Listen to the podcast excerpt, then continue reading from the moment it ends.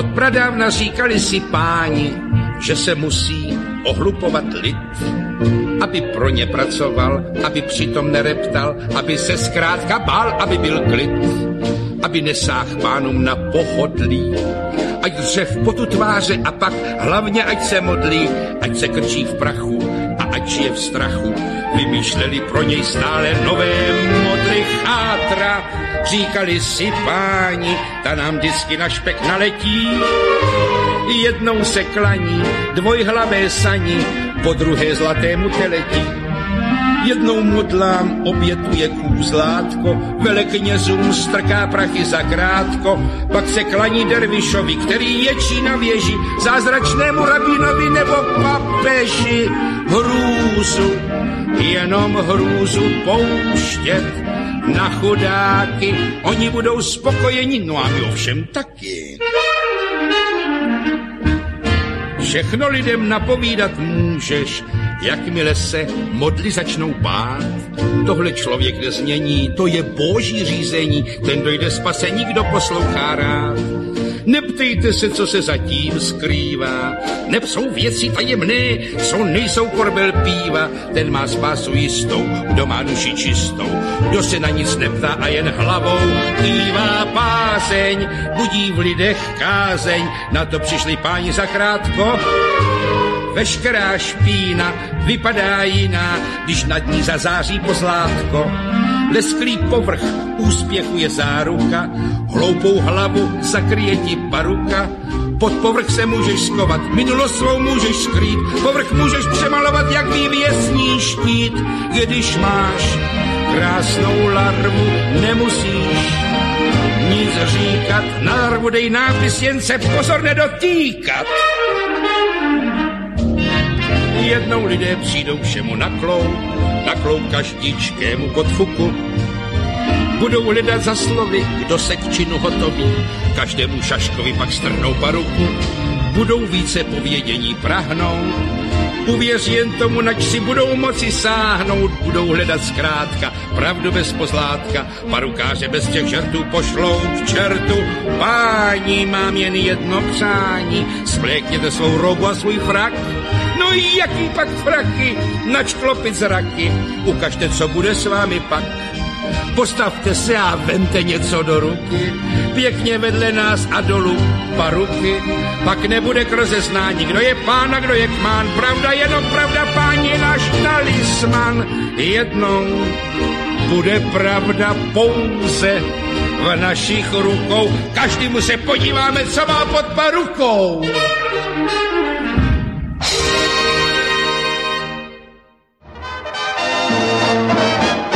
Pro toho, kdo chce žít, je na světě plno krás a z těch krás nebe mít záleží jenom od nás. Aliance národních. Hezký večer vám všem, vážení posluchači, kteří jste si v tuto chvíli naladili svobodný vysílač CS Studio Helen, odkud právě vysíláme komentáře Aliance národních sil k aktuálnímu dění. I dnes je pro vás připravený pravidelný pořad Aliance národních sil, ve kterém vám nabízíme zajímavé informace, postřehy, komentáře, argumenty a názory, které můžete prodiskutovat společně s naším hostem i vy, kteří nás právě posloucháte. Stačí zavolat do studia Helen na telefonní číslo 721 557 022 nebo napsat mail na adresu studio.helen.svcs zavináč gmail.com. Dnes začneme novinkami, a to z Ruska, o kterých naše média zarytě mlčí, zatímco šílenství ve Spojených státech pokračuje. Další novinky budou z Ukrajiny, a to ty, o kterých naše média opět zarytě mlčí. Přidáme novinky z VHO, o kterých rovněž naše média zarytě mlčí a závěrem pak zazní novinky z volební kampaně do Evropského parlamentu, o kterých, jak už víme, naše média zarytě mlčí. Ptát se budu Vladimíry Vítové, předsedkyně Aliance národních sil. Hezký večer. Dobrý večer. A pojďme hned k prvnímu tématu, prvním novinkám, novinkám z Ruska, o kterých naše média zarytě mlčí, zatímco šílenství ve Spojených státech pokračuje. Americký prezident Joe Biden ve středu označil ruskou hlavu státu Vladimíra Putina za šíleného hajzla. Výraz, který použil by se ovšem dal přeložit také jako skurvisin. O Bidenově výroku, který padl v San Francisku při setkání s podporovateli jeho kampaně, informovala agentura Reuters dnes. Dá se říct, že je to jedno z těch šílenství USA? No určitě ano.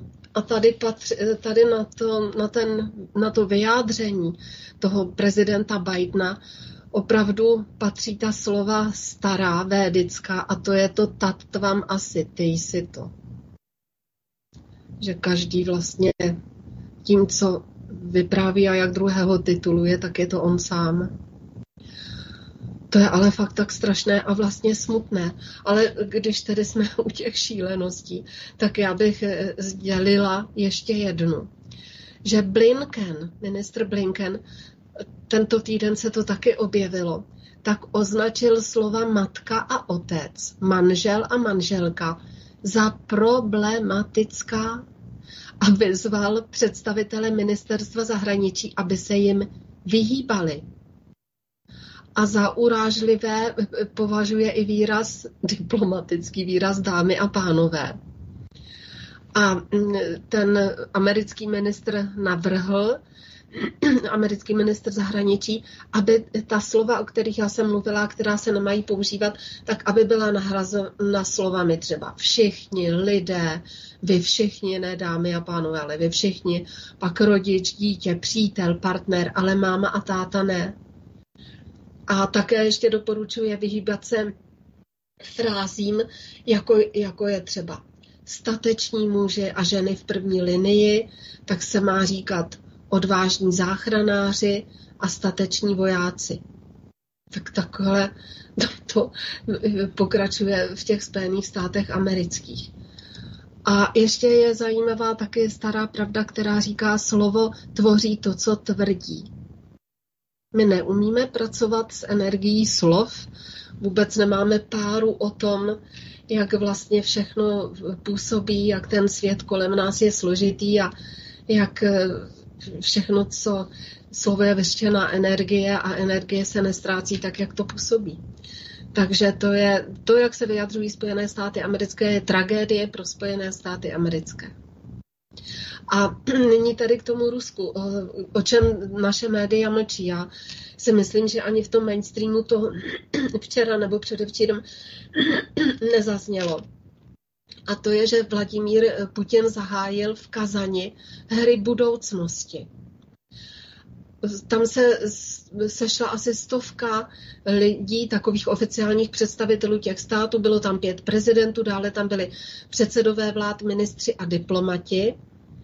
A vlastně ty hry budou, promiňte, hry budoucnosti, tak je to kombinace fyzických sportovních disciplín a nově elektronických sportů. Jestli jste měli možnost podívat se eh, na tu ceremonii slavnostní, tak eh, jste mohli vidět, že tam dorazili sportovci z takřka všech zemí světa, ze 107 zemí. Eh, v OSN je teď 193, 195, to se pořád mění zemí, nebo 197 někdy. Takže tady na těch hrách byli sportovci ze 107 zemí, včetně USA, Velké Británie a Číny a včetně zemí Evropské unie. I Austrálii jsem tam viděla. A při slavnostním provedení té ruské hymny to tam zpíval filharmonický orchestr, myslím, teda hrál a ti zpěváci byli v bílém, tak vlastně všichni povstali, všichni sportovci a vzdali čest Rusku. A ten slavnostní ceremoniál připomínal ty ceremoniály, když se otvírají olympijské hry. A hm, Vladimír Putin tam měl projev, pak dal slovo i těm eh, prezidentům a když sám měl slovo, tak eh, řekl, že, nebo poznamenal, že Rusko je zemí budoucnosti a že budoucnost spočívá v mírovém multilaterálním světě, za který Rusko nyní bojuje A dále zmínil to, že elektronický sport má v Rusku vládní prioritu a že Rusko je v něm na špici celého světa. A na tom eh, se ukázalo vlastně, tak proto předpokládám, že to na, náš mainstream nezaregistroval, že ta propagovaná izolace Ruska se ukázala jako naprosto lživé tvrzení těch západních médií. A zase ty hry, konkrétně ty hry budoucnosti, jasně dokázaly celému světu, že ty západní sankce vůbec nefungují. A u nás se tedy o tom neinformovalo. A v této souvislosti bych ráda řekla, že já jsem měla tu možnost se v sobotu zúčastnit online mezinárodní konference, eh, která se věnovala, mm, která se věnovala bezpečnosti, nazvali to bezpečnost světové většiny. Byli tam zástupci 13 zemí, z Evropy tam byl zástupce jedné finské vlastenecké politické strany, pak Rakouska a potom tam byli zástupci z Palestiny, z Indie, Indonésie, eh, z Jižní Afriky, z Ruska samozřejmě, z Iránu, z Jemenu, ze Sýrie. Eh, máme o tom informaci na našem webu, pak eh, jestli budeme mít čas, tak mohu říci, hovořila jsem tam především o té migraci, která ničí ty evropské národy a jednotlivé země protože je to strategicky plánovaná migrace a to je terminus technicus a je to vlastně zbraň hromadného ničení. Hovořila jsem tam o Kalergim, že to je tvůrce té, té panevropy a té migrační politiky a můžeme, jestli budeme mít čas, protože máme čtyři témata, tak opravdu se tomu věnovat. Ale ještě tady k tomu Rusku. Na té konferenci, které já jsem byla přítomna, tak tam právě zaznělo, že že země BRICS budou nebo se snaží teď vytvářet skrze různé právnické organizace v těch jednotlivých zemích nové orgány v rámci BRICS a budou se věnovat takzvaně státní imunitě. E, mají tyto nově vzniklé orgány, které se teprve formují, tak mají řešit obnovení narušených práv států a lidí právě v souvislosti třeba s tím, jak chce Amerika skonfiskovat ten ruský majetek i země západní Evropy. Takže mají tam vzniknout tyto právnické organizace, které se budou zabývat, ještě jednou to zopakuji, státní imunitou a budou řešit obnovení narušena, narušených práv státu i lidí.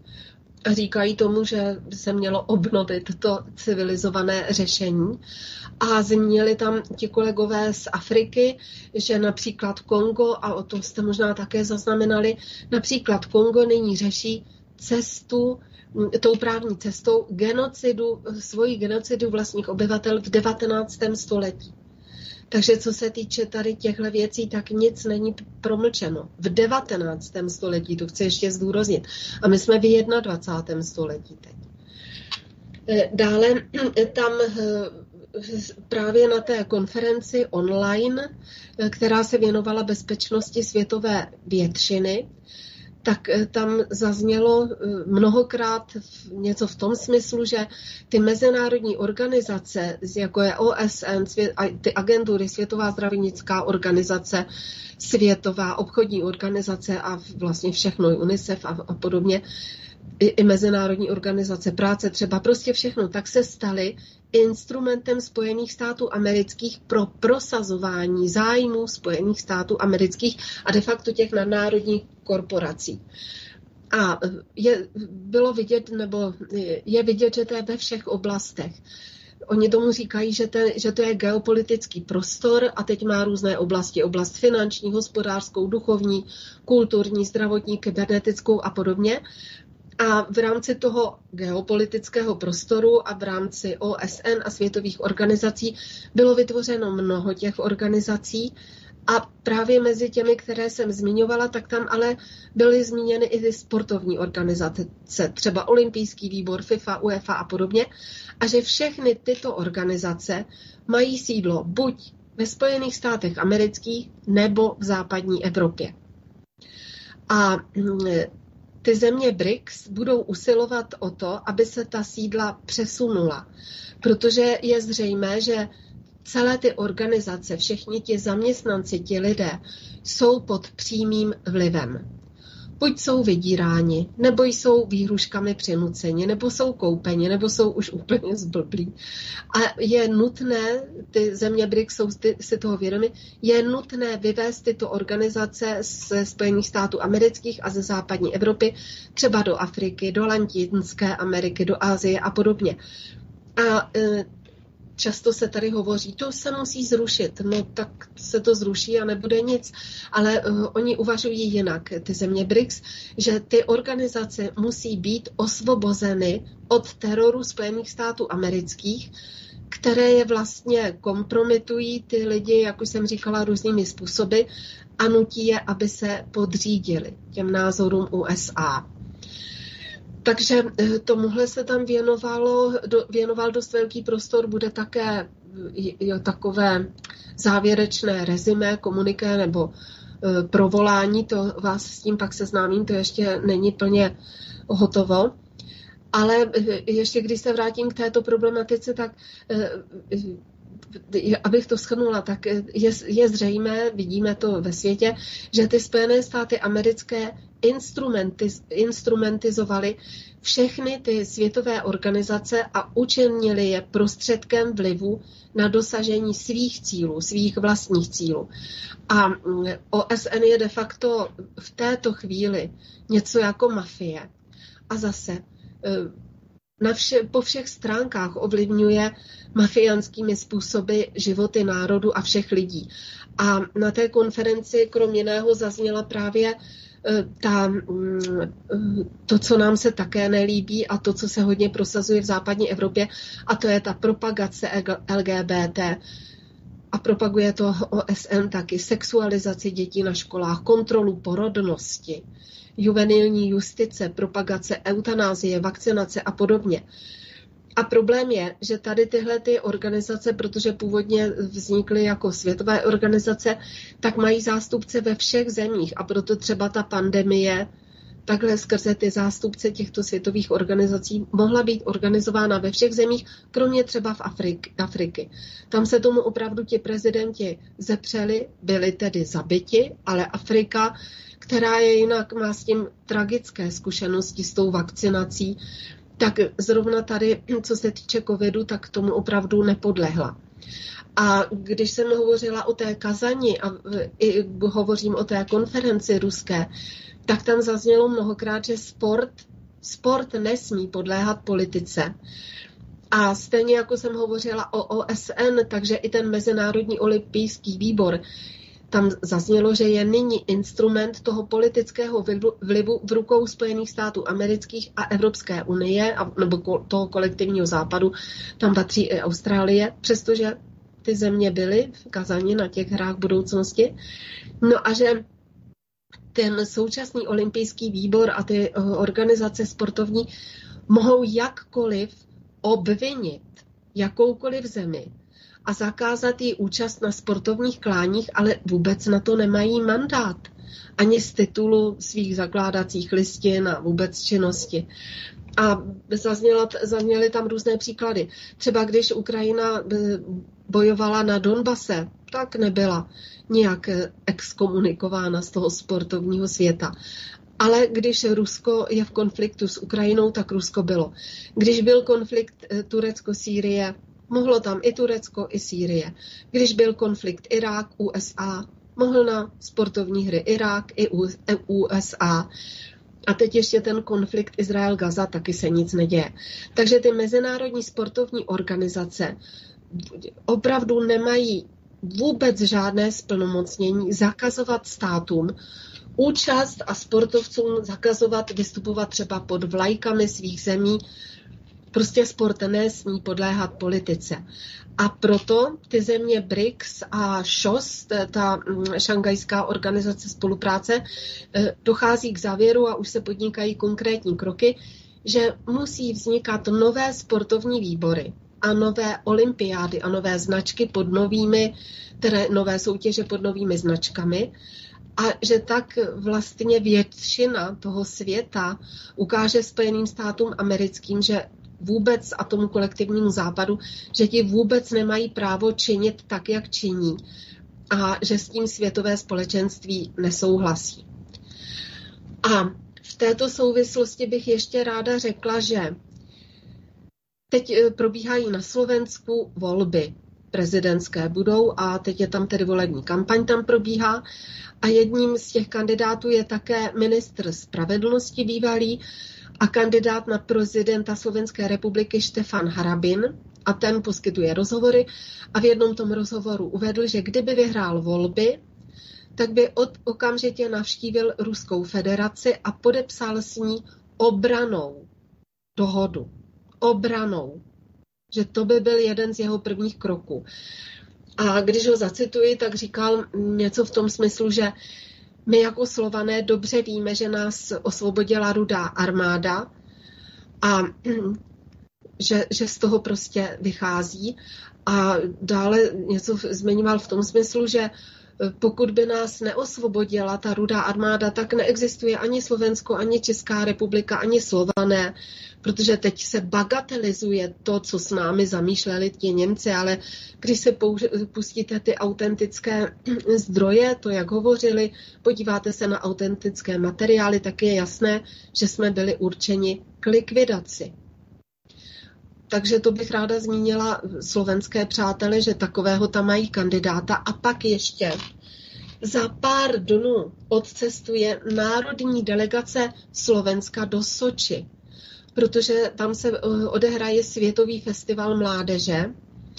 Je to nejrozsáhlejší mládežnická akce na světě. To fórum se bude konat od 1. do 7. března v Soči a festival bude hostit 20 tisíc ruských a zahraničních a ze zahraničí, eh, a teď oni tomu říkají mladí lídři v oblasti podnikání, v oblasti médií, v oblasti mezinárodní spolupráce, kultury, vědy, vzdělání, dobrovolnictví, charity, sportu, prostě různých sfér veřejného života a e, budou tam zastoupeny i dětské organizace a různá dětská združení. Ze Slovenska na, Sloven, na ruskou ambasádu přišlo více než 100 žádostí o účast na festivalu a původně organizátoři, protože samozřejmě tam nemůže být, se tam nevešli pozváno třeba milion lidí z celého světa, tak pro každou tu zemi byly vyčleněny kvóty a to Slovensko mělo 10 osob ale vzhledem k obrovskému zájmu ze Slovenska, tak se ta kvóta pro Slovensko strojnásobila. A tím pádem Slovensko má srovnatelný počet delegátů, jako má Francie, Německo a podobně. Tak, takhle jsou na tom bratři Slováci. A když jsem ještě hovořila o o, té, o, o šílenství v Americe, tak americký senát je připraven přijmout zákon o obnově ekonomické prosperity a příležitosti pro Ukrajince. A jako ta legislativa, pokud bude přijata, pokud schválí ten zákon, tak poskytne prezidentovi americkému pravomoc skonfiskovat ta zmrazená suverénní ruská aktiva ve Spojených státech a převést je na Ukrajinu na její obnovu. A proto tady ještě chci zdůraznit jednou to, co jsem řekla, že zaznělo na té konferenci, že země BRICS budou organizovat skrze právnické organizace nějaké orgány v rámci BRICS, které se budou zabývat státní suverenitou, obnovením státní suverenity a spravedlnosti pro ty státy. Protože samozřejmě ta konfiskace toho ruského majetku je aktem ekonomické války, protože není jen horká válka, je i ekonomická. My jsme také její obětí jako Česká republika a české hospodářství. Ta konfiskace ruského majetku eh, ale když k tomu dojde, tam se také někteří ti senátoři a kongresmeni tomu brání, tak říkají, že pokud se to stane, tak budou přesvědčeny mnohé země, včetně Číny, že Spojeným státům americkým vlastně vůbec nelze důvěřovat jako garantovi globální politiky. A e, že se všechny ty země, v podstatě země BRICS, což už se děje, ale budou se ještě více snažit odklonit od dolaru a držet své rezervy v jiných měnách. Takže pokud toto přijmou američané, tak to bude další krok k tomu procesu totální dedolarizace. A ti američtí lídři nebo ti představitelé oficiální Spojených států amerických, tak v různých těch organizacích, jak už jsem o tom hovořila před chvílí OSN a podobně, tak hovoří o tom mezinárodním řádu, který je založen na pravidlech. To už jsme tady taky mnohokrát zmiňovali, jako pro ně neplatí mezinárodní právo, ale mezinárodní řád založený na pravidlech. Ale teorii, že ty Spojené státy americké mohou skonfiskovat majetek jiné země, se kterou nejsou ve válce, je naprosto chybná a z mezinárodního práva vůbec nevychází. Protože podle mezinárodního práva ty ekonomické represálie jsou výsadou poškozených států, ne třetích stran. A Washington požaduje, aby ostatní dodržovali pravidla, ale oni sami je porušují, kdykoliv to uznají za vhodné. Tak v tom multipolárním světě už Washington nemůže očekávat, že bude jednat beztrestně, zejména pokud jde o jadernou mocnost, což je teda konkrétně Rusko. A ty země BRICS se jsou si toho všeho vědomi, jak to je, tam si už neberou servítky jako na některých, když je jim vyhrožováno těch mezinárodních plénech OSN, takže v rámci BRICS už se opravdu chystá řešení. A když jsme hovořili o té kazani, o těch eh, světových hrách budoucnosti, tak s tím sportem už tyto země začaly. Takže tímto bych možná uzavřela to první téma. Určitě k tomu přidám ještě dvě otázky, které přišly v průběhu. Nejprve píše Leoš, dobrý večer, paní Vítová. Rusko na Ukrajině v některých oblastech postupuje, modrožlutá armáda má nového hlavního velitele a už zase se provalila nějaká korupce. Neblíží se náhodou ta válka ke konci? Děkuji a zdravím. Leoš. No určitě se ke konci blíží. A co se týče toho nového šéfa, jak byl nahrazen ten pan Zalužny, tak já jsem zaregistrovala, možná, že jste to zaregistrovali také, že ten syn toho, jak se jmenuje, su, su, mě se to plete s tím Surovkinem, no prostě ten syn toho nového Zalužného, tak je v Rusku. Nechal se přijat mezi koja, kozáky byl, natočil video, kde má černé triko, na to má Z a křičí sláva Rusku. Takže nevím eh, o korupci, tak eh, ta, ta země, ta Ukrajina je jedna z nejskorumpovanějších zemí světa, ale vím, že došlo tady k tomuto, že vlastně hned jak byl jmenován, tak ten jeho syn přímo v Rusku natočil toto video. Také jak dohledání. Není, není problém to video najít. Takže to byla ta první otázka. Druhou poslal Šimon, píše Dobrý večer, chtěl bych se zeptat, jak hodnotíte vyjádření možného příštího prezidenta Spojených států Donalda Trumpa, že Amerika nebude bránit proti Rusku členy NATO, kteří nedávají dost na obranu. Díky za pořady a za zajímavé informace, Šimon. Děkuji, no to je pro nás zbláta do louně. Jednak, jestli jste slyšeli ten rozhovor toho Takra Karlsna s Vladimírem Putinem, tak on tam řekl, že pro něj je jakoby předvídatelnější Joe Biden. My se tady často děláme asi o Donaldu Trumpovi iluze, protože on nějak nepodporoval uh, uhašení toho konfliktu na Ukrajině. Vlastně, když on byl prezident, tak se to tam rozjelo ve velkém stylu. No a co se týče těch procent eh, do NATO, tak to jako máme, on chtěl ty 4%, což jak už jsme tady taky mnohokrát, nebo já jsem tedy říkala, že 2% jako z toho HDP, asi to považuji ze státního rozpočtu přímo na NATO, ale to, že eh, se tady pro ně opravují silnice, že to je rozfrcáno do mnoha jiných rezortů, že když jsou různá ta cvičení, tak se to samozřejmě platí Nikdy se není možné dopátrat těch konkrétních čísel. Myslím si, že to ani neví sama státní zpráva, ale ve spolupráci s organizací Asociace vojáci proti válce, když se potom pátralo, tak ti lidé, protože jsou to profesionálové, to jsou staří důstojníci, tak odhadli, že to už ty 4% dávno jsou. Akorát je to jako rozděleno do mnoha různých kapitol. Posloucháte svobodný vysílač Česko. Prostor pro vás. Prostor pro vás. Prostor pro vás. A máme tu další novinky, tentokrát novinky z Ukrajiny a to rovněž ty, o kterých naše média opět zarytě mlčí. Americký senát schválil pomoc Ukrajině, Izraeli a Tajvanu.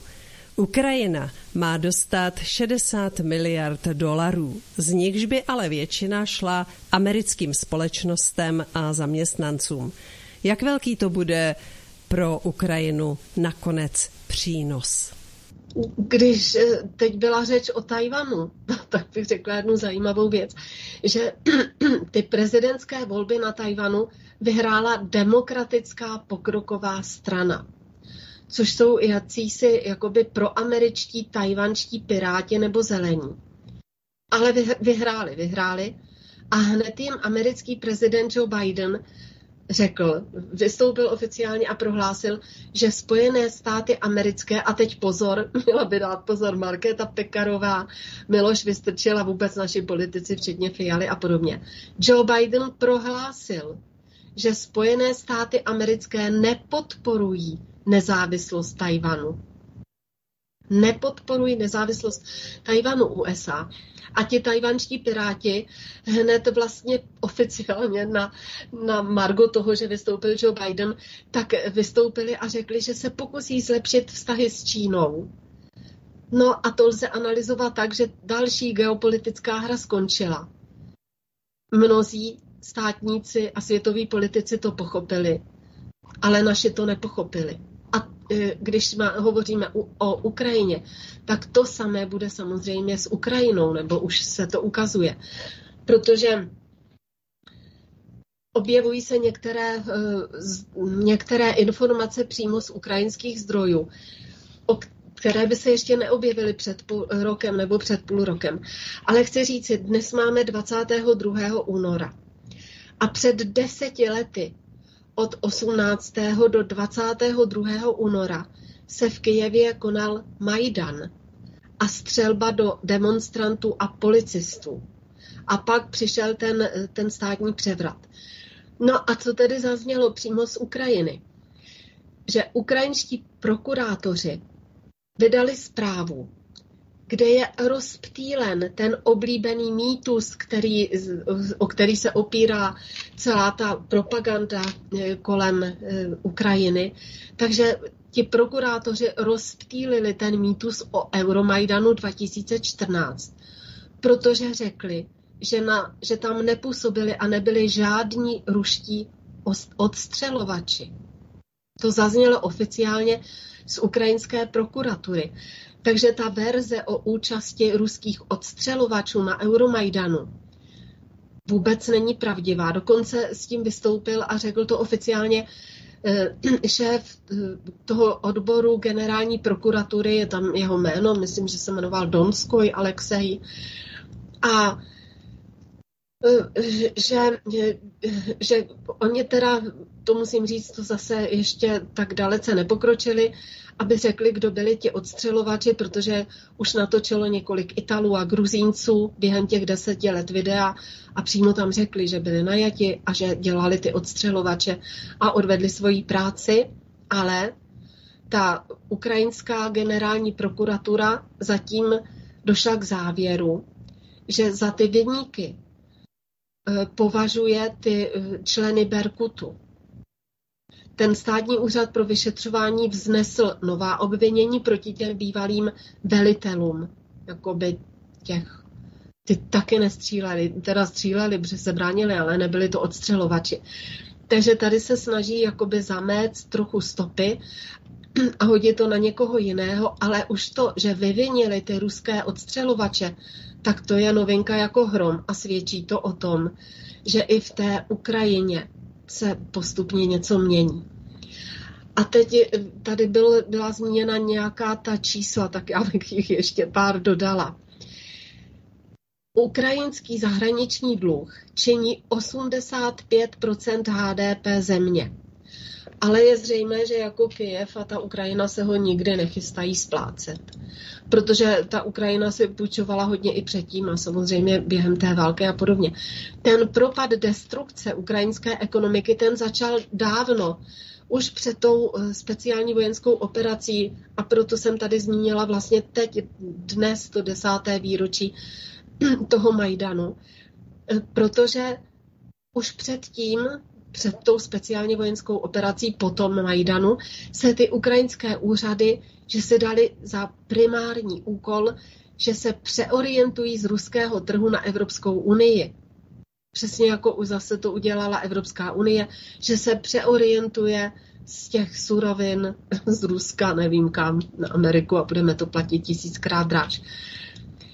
Takže ta Ukrajina, 85% HDP je dluh. A teď, v roce 2020, Ukrajina povolila prodej zemědělské půdy. A to je naprostá tragédie Ukrajiny. Protože k dnešnímu dni skoupili agrární giganti ze Spojených států amerických více než polovinu veškeré té ukrajinské půdy.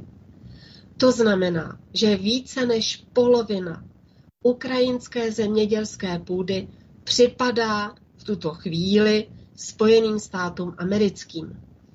Monsanto vlastní 78% pozemkového fondu v takzvané Sumské oblasti. To dávám jenom příklad. 56% v Černigovské, oni říkají Černihovské oblasti, 59% v Chersonské oblasti, 47% v Nikolajevské oblasti a podobně. Ta, a tato čísla, je, jen tak pro ilustraci jsem je uvedla, ale je, nezby, je nezbytné je vědět proto, abychom pochopili, o co se jedná. Proč jsou v té Americe pološílení z toho, co se děje na Ukrajině? Protože i kdyby třeba ti politici chtěli mír, tak ty nadnárodní korporace a tyhle ty ohromné gigantické firmy jim to nedovolí, protože to je kolonie, ta Ukrajina jak vyšitá a ty nadnárodní korporace, které mají samozřejmě centrum v USA, se doslova a do písmene zmocnili těch původních ruských zemí, to, to vysvětlil výborně Vladimír Putin v, t, v tom svém rozhovoru. A proto je nyní i proto, těch důvodů je víc, ale tohle je jeden z aktuálních důvodů, proč je financována ta válka za zničení Ruska. To, to je tedy ta půda. Dále, ukrajinské tepelné elektrárny a jaderné. Tak ty tepelné elektrárny přešly z plynu na uhlí, protože plyn jako asi nechtějí z toho Ruska, ale e, protože přešli na to uhlí a ztratili Donbas, tak je samozřejmě nedostatek té elektřiny. A jaderné elektrárny jsou na pokraji svých sil, protože vždycky jsou plánovány na určitý počet let. A Ukrajina již v roce 2014, tedy před těmi lety, hned po tom Majdanu, uměle, uměle na papíře prodloužila provozní dobu těch jaderných elektráren a za posledních deset let nebyl vůbec Kyjev ochotný spolupracovat s Rosatomem a vlastně jen sám o sobě, bez specialistů, rozhodl o prodloužení životnosti reaktoru na papíře a bez řádné údržby. Tak tady jsme všichni byli špatní z Černobylu a dovedete si představit, co se děje teda na Ukrajině teď? Proto, protože většina těch reaktorů v ukrajinských jaderných elektrárnách je v nebezpečném stavu a v nebezpečném prostředí. Tak, potom ještě, kdy, jako když probíráme tu Ukrajinu, tak třeba co se týče mediální stránky věci. Každá společnost se řídí skrze šíření informací. A proto k tomu se dostaneme v posledním tématu našeho dnešního večera. My vůbec nemáme prostor se do těch médií dostat. Informace o nás, o našem programu, o našich názorech se nešíří. A co se týče Ukrajiny, tak vlastně my jsme na tom v České republice stejně skoro jako ta Ukrajina, protože byly zrušeny ukrajinské kanály, zrušeny zpravodajství, různá alternativní, všechny jsou povinny, povinni vysílat jen jediný spravodajský narrativ s povolenými reportážemi. Dále na Ukrajině byly pod záminkou válečného stavu zrušeny volby, ačkoliv oficiálně nebyla ani na Ukrajině, nebyla oficiálně vyhlášena válka. A víte, když je válka, tak platí jiné zákony. Takže ani ti američané nevyhlásili Rusku válku, ani Ukrajina nevyhlásila válku. Tak jen abychom si tohoto byli vědomi. A ještě tu, tu kulturu jsme probrali, nebo kulturu média, a pak, co je důležité pro Ukrajinu a, a vůbec, že se souhlasem úřadu jsou zabírány kostely té ukrajinské pravoslavné církve a kněží jsou pro následování. A to je kvůli tomu i oficiální vyjádření tak zní, že mají duchovní vazby na ruskou pravoslavnou církev.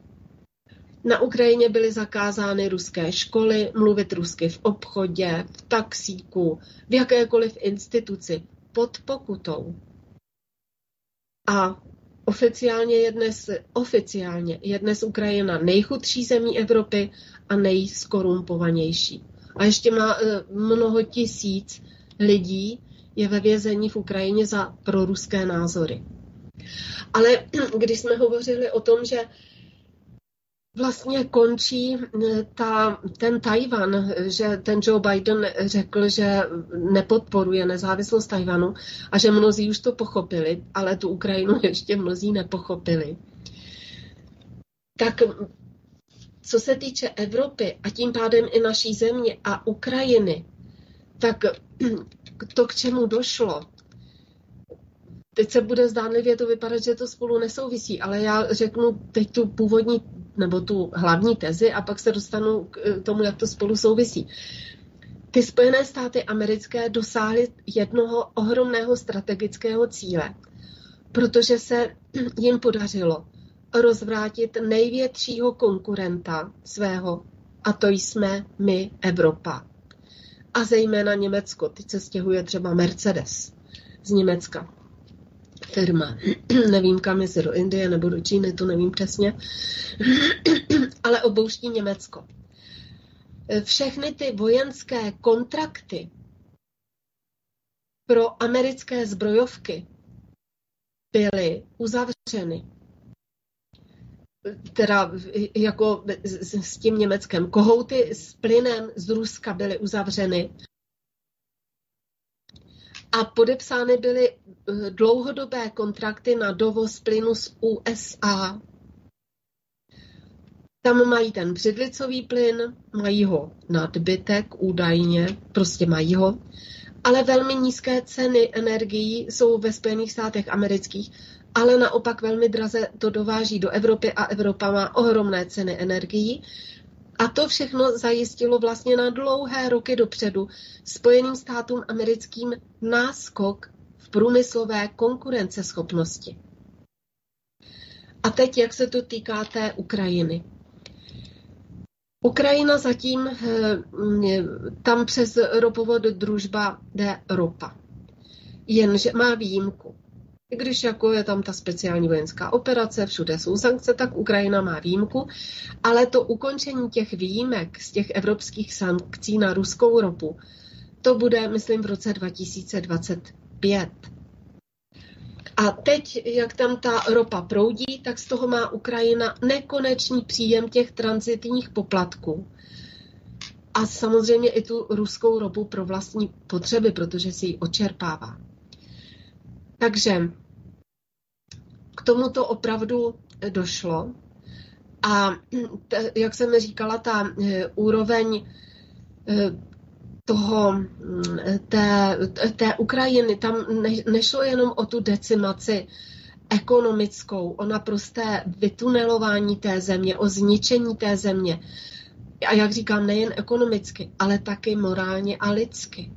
Jinak tam je posílají na jatka, ty, ty lidi, A samozřejmě, že ty války, že každá válka má ohromný vliv na ty lidi, na tu populaci jako celek. V podstatě na Ukrajině, ale jako třeba na Blízkém východě, tam taky, jak se tam angažovaly Spojené státy americké a rozsévaly lidská práva, tak Ukrajina se dostala do úplně stejné pozice jako ty země třeba v Afganistánu, v Iráku a podobně v Sýrii, že vymřela celá generace produktivních mužů a zůstanou jenom staří, nemocní, zmrzačení a ženy. I teď ženy jsou vháněny do války. Takže pak je velmi těžké, co s těmi lidmi dělat. Jednak jsou eh, vlastně nuceni a zvyklí žít za těch deset let a opravdu zase zmiňuji ten Majdan, protože tam už se připravovali eh, vlastně, to už byla válečná psychóza, tak žít, jsou zvyklí ti lidé žít deset let v kuse se zbraní v ruce. A teď my se divíme bezdomovcům, že nemají návyky pracovat. No ale ukazuje se ve všech těch zemích, že ani tihle lidé nemají návyky pracovat. Jsou to jako zmaření lidé. Ta, ta lidská psychika je křehká. My si myslíme, že, že člověk vydrží všechno. To tak vůbec není. A ještě co se týče té ekonomické stránky Ukrajiny. Ukrajina řekla, že k udržení těch základních potřeb státu potřebuje 3 miliardy denně. A kdo to zaplatí? Spojené státy oznámily, tady teda bylo zmíněno něco, ale obecně tam pořád se to snižuje a boje se o to, nebo se něco půjčuje. Ale že, že, že ty fondy pro pomoc vyschly. Teď neslyšíme. Jo, pardon, pardon. Že, že pomoc, tak jako když někdo někomu pomůže, tak my předpokládáme, že mu to dá, někdo někomu něco dá, pomůže. Ne tak Spojené státy americké na Ukrajině, ani jinde, ale teď hovoříme o Ukrajině. Takže ta pomoc eh, v podání Spojených států amerických znamená dodávání zbraní, ale na úvěr.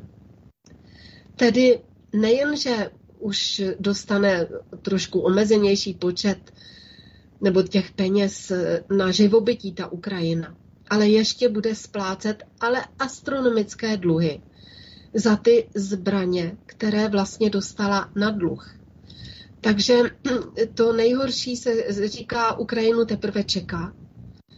Jednak tady to, co jsem všechno zmínila, plus to ukončení výjimek sankcí na tu ruskou ropu, protože v roce 25 eh, opravdu Evropa plánuje ruskou ropu zastavit definitivně příští rok. Co si počne Ukrajina, co si počneme my. To prostě nelze domyslet. Takže Evropa má jedinou šanci, jak přežít. A to je osamostatnit se z vlivu USA a začít se chovat své bytně. Nejen hospodářsky a zejména diplomaticky. A proto jsem tady zmiňovala taky toho Štefana Harabina nebo tu slovenskou politiku. My máme, my musíme začít tím, my neovlivníme jako úplně celou Evropu. Můžeme třeba částečně, proto i kandidujeme do toho Evropského parlamentu, ale opravdu my musíme chtít tu Evropskou unii opustit. Ten článek 50 Lisabonské smlouvy hovoří jasně, lze to, podstatě jednoduchou formou. Není to ze dne na den, trvá to dva roky, ale musí být politická vůle to říct a začít jednat a navazovat jiné bilaterální vztahy s jinými zeměmi, abychom měli zdroje stejně od Evropské unie a od Ameriky nebudeme mít zdroje žádné a pokud nějaké, tak tak ohromné, že na tom budeme za chvíli jako ta Ukrajina, protože nám nedá nikdo nic zadarmo a z lásky. Takže měli bychom opravdu tohleto zvážit při těch evropských volbách. Tak, ale abych uzavřela tu kapitolu Ukrajina. Takže co se týče Ukrajiny, tak jsou v podstatě dvě varianty. E, buď se vrátit, tedy jako složit zbraně a vrátit, vrátit se do toho vlivu toho společenství nezávislých států a mít zdroje a začít se obnovovat a rozvíjet, s tím, že Ukrajina nebude v Evropské unii, nebude v NATO a vlastně ty náklady na poválečnou obnovu tak by byly na Rusku. No a nebo ta druhá varianta, Ukrajinu začle, Ukrajina bude začleněna do Evropské unie, možná i do NATO, i když tam asi teď ne, protože Někdo říká ano, někdo ne, tak, tak jde o to, kdo tam bude mít ve finále silnější slovo, anebo to bude odloženo třeba o pár let, i když teď říkají, že ne, a pak ten vstup eh, třeba za pár let zase se obnoví, ty snahy o ten vstup. No ale pak jsme toho součástí i my, když budeme tady u toho a asi Německo se nebude říkat, my budeme platit tu Ukrajinu. Převalí to na ty bývalé socialistické země a to jsme i my. Takže nejen, že teď sponzorujeme Evropskou unii, ale pak ještě, pokud nevystoupíme z Evropské unie, tak ještě budeme cálovat za Ukrajinu. Tady nám je pořád vnucovaná nějaká představa, že Evropa a Evropská unie je něco samostatného nebo něco svéprávného. No tak to jako fakt ani omylem nic takového neexistuje. Evropa je skolonizovaná spojenými státy americkými. A Evropská unie je jenom jakási instituce, která je prodlouženou rukou těch Spojených států amerických. A existuje jenom proto, aby tady spravovala ty evropské kolonie v zájmu Spojených států amerických. A ta nejsilnější ekonomika, která je teď absolutně devastovaná, tedy německá, tak je mimochodem od války pořád. To ne, neustalo. Tam je ten vázací akt, ten je na 99 let, tak je pořád okupační zónou Spojených států amerických. A je mocensky udržovaný, jsou tam ty základny po celém území a to Německo plní roli jakéhosi výkonného protektora v Evropě, ale pro impérium Spojených států amerických, ne pro Evropu. Takže to, že Evropa v pomoci eh, té Ukrajině zůstane sama, protože Spojené státy americké fakt nebudou Ukrajinu obnovovat. Tak to znamená, že se tak rozhodly ty Spojené státy americké. A ta Ukrajina a válka USA proti Rusku bude podporována, financována a vyzbrojována jenom z prostředku kolonie Spojených států amerických, tedy Evropské unie, tedy Německa, ale my jsme kolonie kolonie, my jsme kolonie Německa, takže z našich prostředků. Ale ten samotný šéf Spojené státy americké, ty se začnou angažovat v jiných státech a, a jinde na světě. Takže Tajvan teď odpískali, o tom už jsme hovořili, teď odpískají i Ukrajinu a my v tom prostě budeme. A my, úplně nam, my v tom budeme namočení úplně nejvíc. Tak tímto bych skončila téma Ukrajina. Ano, já k tomu ještě přidám otázky. Roman se ptá, píše Dobrý večer. Moje otázka zní, z Ukrajiny se stále dozvídáme o korupčních aférách. Jak moc to oslabuje mezinárodní vědomí důležitosti podpory Ukrajiny a neměli by jejich původci v rámci válečného práva dostat mnohem tvrdší až nejvyšší tresty? Děkuji za odpověď. Roman. No, možná, že k tomu dojde. To my v tuto chvíli nevíme. Ale právě, jak jsem říkala, Spojené státy americké nejsou ve válce s Ruskem. Ukrajina není ve válce s Ruskem. To, co tam, eh, jak se v podstatě bránilo tam své lidi na Donbase a v Luhansku Rusko, to taky není válka, je to speciální vojenská operace. A to vojenské právo válečné, nebo ono to má trochu jiný výraz, to je, to je jakoby specifické. Pak opravdu jsou ty náhrady a tak. Proto se toho všichni bojí jak čert kříže aby řekli, ne, my s nima válčíme. Ale jak jsem hovořila o těch státech BRICSu a že tam eh, nyní budou zakládat orgány, na, aby ochraňovali tu státní suverenitu, tak jsou určitě i jiné právní prostředky, než kromě toho práva válečného, i na mezinárodní úrovni. A těmi se dá ta situace pak napravit, no, že za to ponesou opravdu odpovědnosti viníci, protože, jak jsem řekla, třeba v Kongu se teď napravuje genocida z 19. století. Na základě mezinárodních práv bude Kongo požadovat ty strůjce té genocidy v 19. století, aby eh, jim dali očkodné a podobně. A to samé se určitě bude dít s tou Ukrajinou a s těmi strůjci toho Majdanu a podobně na Ukrajině. A to, že, že ten Majdan byl podporován Američany, vždyť jako, vždyť se tím chlubila ta Nancy Pelosi. A e, z Evropské unie tam jezdili podporovat ty Majdanisty. Jako tím se nikdo netajil, to nebyla žádná tajná mise, to byla oficiální radostná mise e, podporovat Majdan. I v Praze bylo každý den dokonce tam snad byli na tom staroměstském náměstí Teď ten náš pan kolega vlastenec Pavel Matějka tam vždycky stál proti ním sám nebo s pár přáteli. Takže to byla oficiální politika Evropské unie, unie podporování Majdanu a tedy rozpoutávání těch hrozných věcí na Ukrajině, co se dělo na Donbase a v Luhanské republice. Ještě, Ještě nějaký Jedna otázka. Píše Zdeněk. Dobrý večer, paní Vítová. Věříte zprávám, které říkají, že Rusku bude trvat 6 až 10 let, než přebuduje svoji armádu do bodu, kdyby se mohlo odvážit zaútočit na NATO? Hodiny prý začnou tikat, jakmile se intenzivní boje na Ukrajině zastaví. Pak může Rusko přesměrovat svou současnou produkci na rekonstrukci ozbrojených sil a jak uvádí nová studie, zaútočit na Evropu. Co na to říkáte? Děkuji za odpověď, no. Zdeněk že tyhle ty studie jsou takové keci v kleci. Tak Rusko se vždycky bránilo, to za A. Za B v Rusku probíhá ta vojenská výroba, teď jako jsou jednak ty vojenské přehlídky, jsou různé analýzy i z Ameriky, jak je na tom eh, armáda Spojených států amerických pledě ve srovnání s tou technikou a vůbec eh, s organizací armády v Rusku. A navíc je to vidět na té Ukrajině. Takže to jsou zase takové ty zcestné analýzy. Nevím, jestli jsou myšleny vážně, anebo jestli jsou jenom propagandistického charakteru. Od toho, kdo chce žít, je na světě plno krás a z těch krás nebe mít záleží jenom od nás. Aliance národních sil. Budeme pokračovat dalším tématem. Přidáme novinky z VHO, o kterých rovněž naše média zarytě mlčí. Možná jednou, i když ne úplnou novinkou, je výzva nebo pandemická smlouva s VHO. Vyzývám vás, abyste se vzbouřili proti svým vládám. Chtějí vás ovládnout, říká německá europoslankyně, která varovala před pandemickou smlouvou s VHO.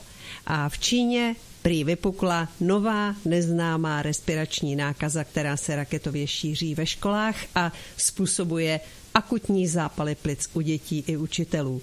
Nemocnice začínají kolabovat v Pekingu i v Leoningu.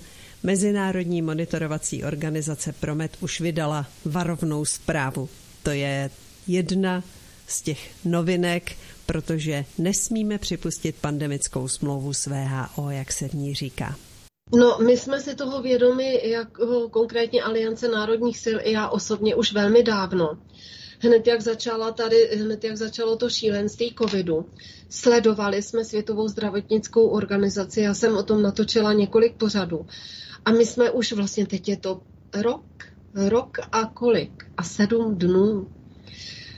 Ne rok, dva roky. My jsme opravdu eh, napsali veřejný protestní dopis obyvatel České republiky ze dne 15. února 2022, který byl adresován Světové zdravotnické organizaci, tam má sídlo v Ženevě, ale i kanceláři Světové zdravotnické organizace v České republice.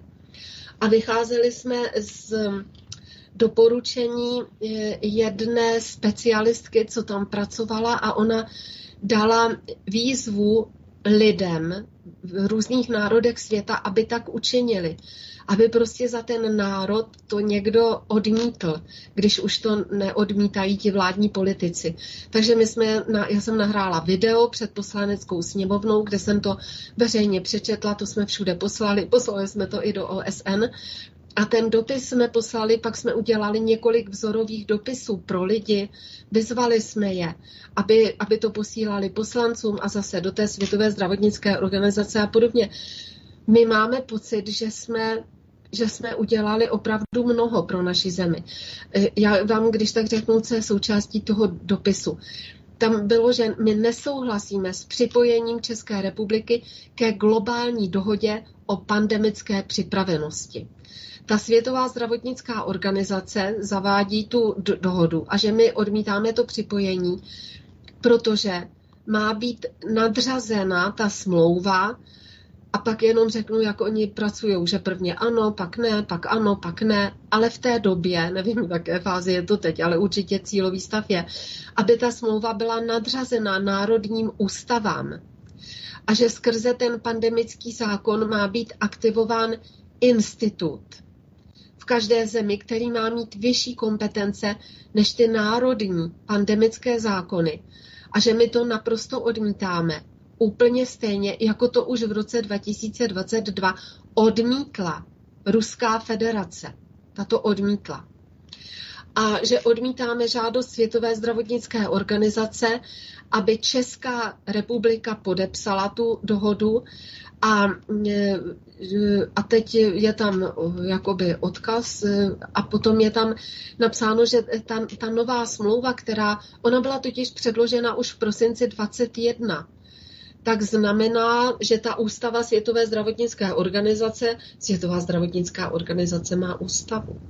A tam je článek 19, tak že tam má v těch, jako v těch důvodech té pandemie třeba i ty přírodní katastrofy a že, v, že víme, že pro ně je hlavním cílem, kdyby se bouřily ty jednotlivé státy, tak aby Evropská unie to schválila a poručila těm státům tu implementaci té, té pandemické smlouvy. A pak jsme tam zmiňovali, že ta Světová zdravotnická organizace ustavila mezivládní vyjednávací orgán.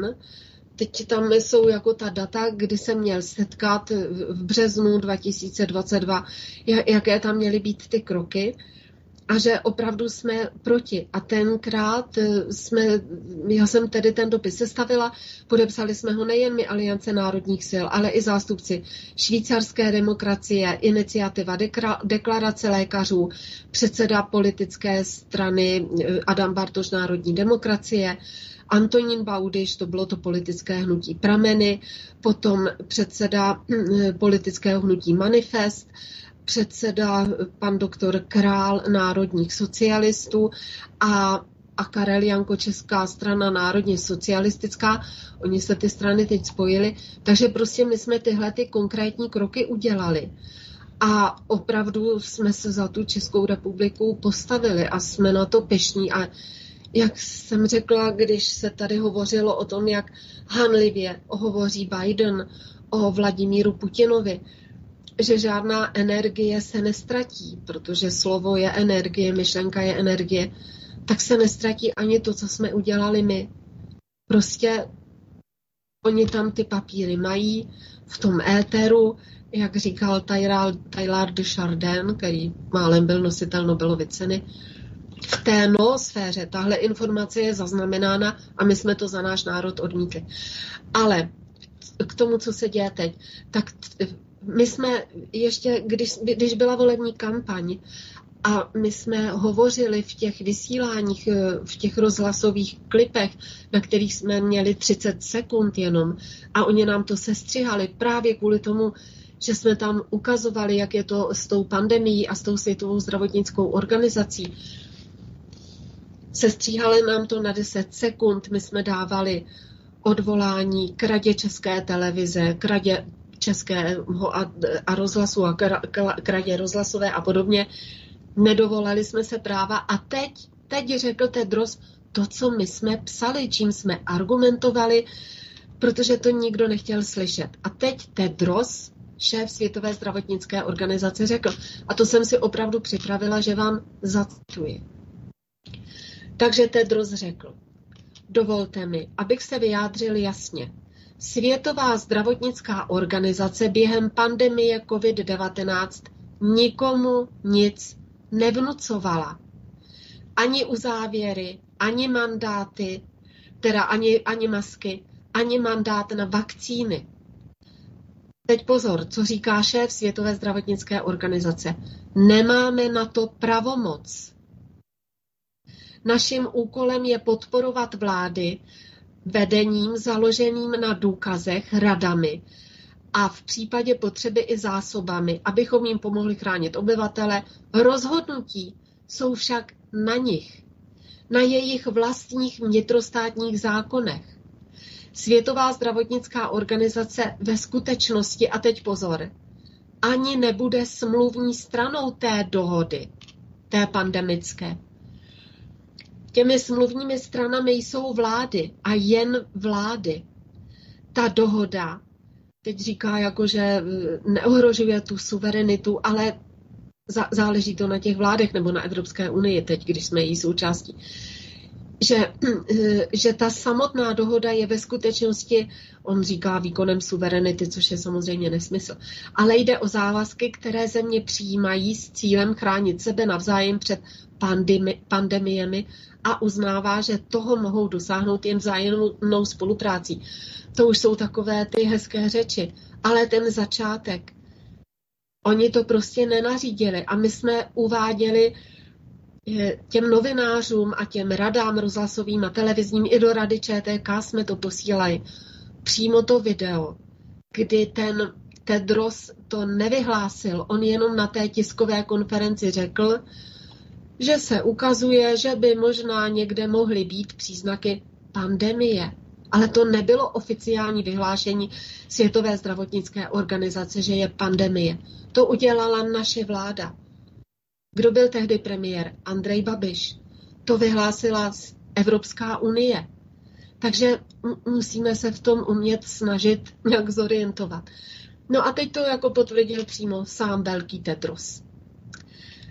Takže tak, taková je realita. A protože my jsme samozřejmě neměli vůbec žádnou možnost to jít kamkoliv vysvětlit, objasnit, tak ani nás nikdo nebral vážně. Můžete to předložit na zlatým podnose stejně vše marno. No a e, jak se chovají ty jednotlivé vlády? Tak bych tady uvedla e, Francii. Tak ve Francii tento týden, což je strašné, a o to se samozřejmě budou snažit i vlády ostatních zemí Evropské unie, byl přijat zákon, že jakýkoliv odpor vůči injekcím mRNA, tady ještě zkrátka LNP, to nevím, co je, se kvalifikuje jako sektářská aberace. A teď pozor, trest je až tři roky odnětí svobody a 45 tisíc euro pokuta. V tom zákoně je řečeno, že, že v té preambuli, že nebude se tolerovat žádná kritika léčebných procedur, které budou státem doporučovány nebo které budou povinné. Takže každý, kdo se odváží ve Francii otevřeně kritizovat tyto genové terapie. To jsme také říkali, že to není schváleno, když se tím nikdo netajil. Ani ta Evropská unie, že to není schváleno, vždyť řekli, že to bude schváleno, že až někdy v roce možná 2024, že doběhnou eh, ty, ty různé zkoušky. To, to všechno vlastně byly veřejné informace, to nebylo nic tajného, ale ty informace jsou přímo ze zdrojů z té lékařské agentury a podobně, ale nezazní v těch mainstreamových médiích. Takže ta, takovéhle nebezpečí teď udělali to prvně, nebo možná i v jiných zemích, ale o tom nevím. Vím, že tenhle zákon byl přijat ve Francii. A to je opravdu katastrofa, na to se musí dávat pozor. A ta poslední verze změn těch mezinárodních zdravotních předpisů potvrzuje to, co, co jsme co, co ta VHO předložila úvodem. Že, že opravdu hodlá nastolit tu totalitní globální diktaturu. Ale víte co, oni to nenastolí tak, že by Světová zdravotnická organizace měla tisíce vojáků, ty by vlítly do každé země a tam, když někdo kvikne, že s tím nesouhlasí, tak by ho zavřeli nebo oddělali. To tak není. Oni to udělají přes ty vlády, přes ty skorumpované vlády, že my sami, naše vláda, sama naše vláda si to podepíše. Sám Andrej Babiš s tím souhlasil.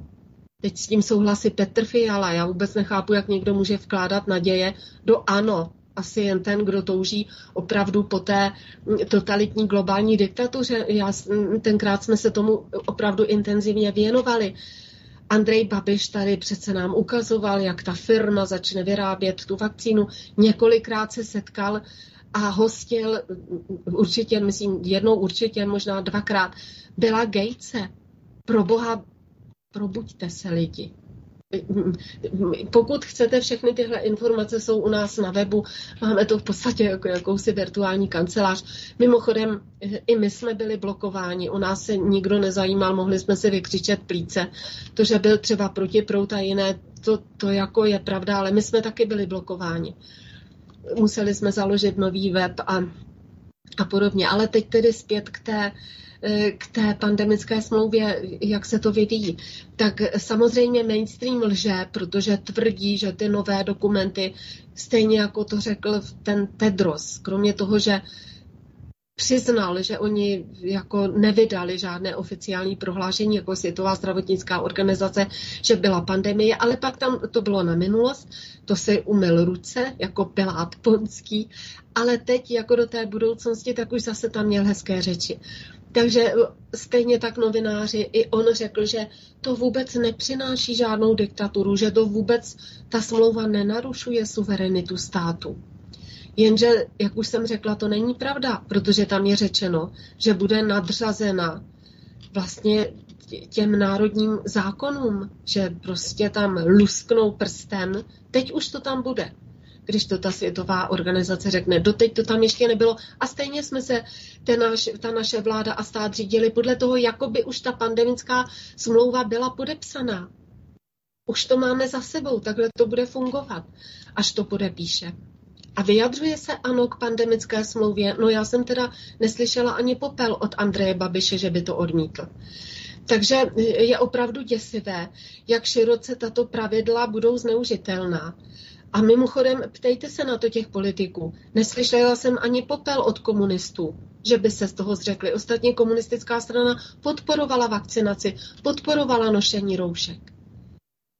Tak já nevím, jako se v tom nevyznají, nebo co nemají právníky. Komunistická strana tam má velké odborné zázemí, s nimi se nemůžeme rovnat, takže mají i právníky, tak ty by asi jim to měli říct. To samé ano to samé strana pro, ta, ta možná je proti pandemické smlouvě, ale o, o nikom jiném opravdu nevím. My tedy rozhodně ano. A až budu hovořit za Aliance za nezávislost ČR, tak všechny ty politické subjekty, ta naše koalice osm stran, tak všichni jsme proti. A to, co se tedy chystá, tak to se nebude týkat eh, ta pandemická smlouva jenom toho, že někdo řekne, ha, bude virus, bude pandemie. Ale budou to nejen, se to bude týkat nejen oblasti zdravotní, ale i klimatické. Takže jakákoliv klimatická krize kterou nezaznamenáte přímo tak, že bude země třesení nebo se bude valit déšť a, a padat kroupy ohromnými mraky, tak prostě budeme jenom zase spoléhat na to, že někde něco je, stejně jako ten virus, nebo že někde je teplo, někde zima, ale Světová zdravotnická organizace to vyhlásí jako klimatickou pandemii, nebo nevím, jak to nazvou. A my se podle toho budeme řídit a budeme zavřený doma, já nevím co, plynový masky nám nedají, na to nemají, tak budeme nosit 150 roušek na té puse a nebudete moc vystrčit nos. Takže mm, teď probíhá další to jednání eh, z těch zástupců státu. Nevím, myslím, že Válek o tom nějak neinformuje. Vláda nás o tom vůbec nějak neinformuje. Ta podoba se mění a je, je opravdu to, co jako proti čemu mají ty státy a lidi největší výhrady, tak se to odstraní třeba na, někom, na jednom tom jednání a na druhém už to tam zase je.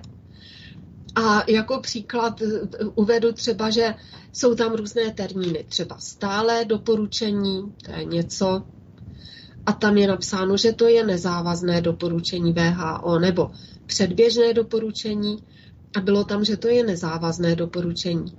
A za dva měsíce zase na tom dalším jednání už to slovo nezávazné zmizne.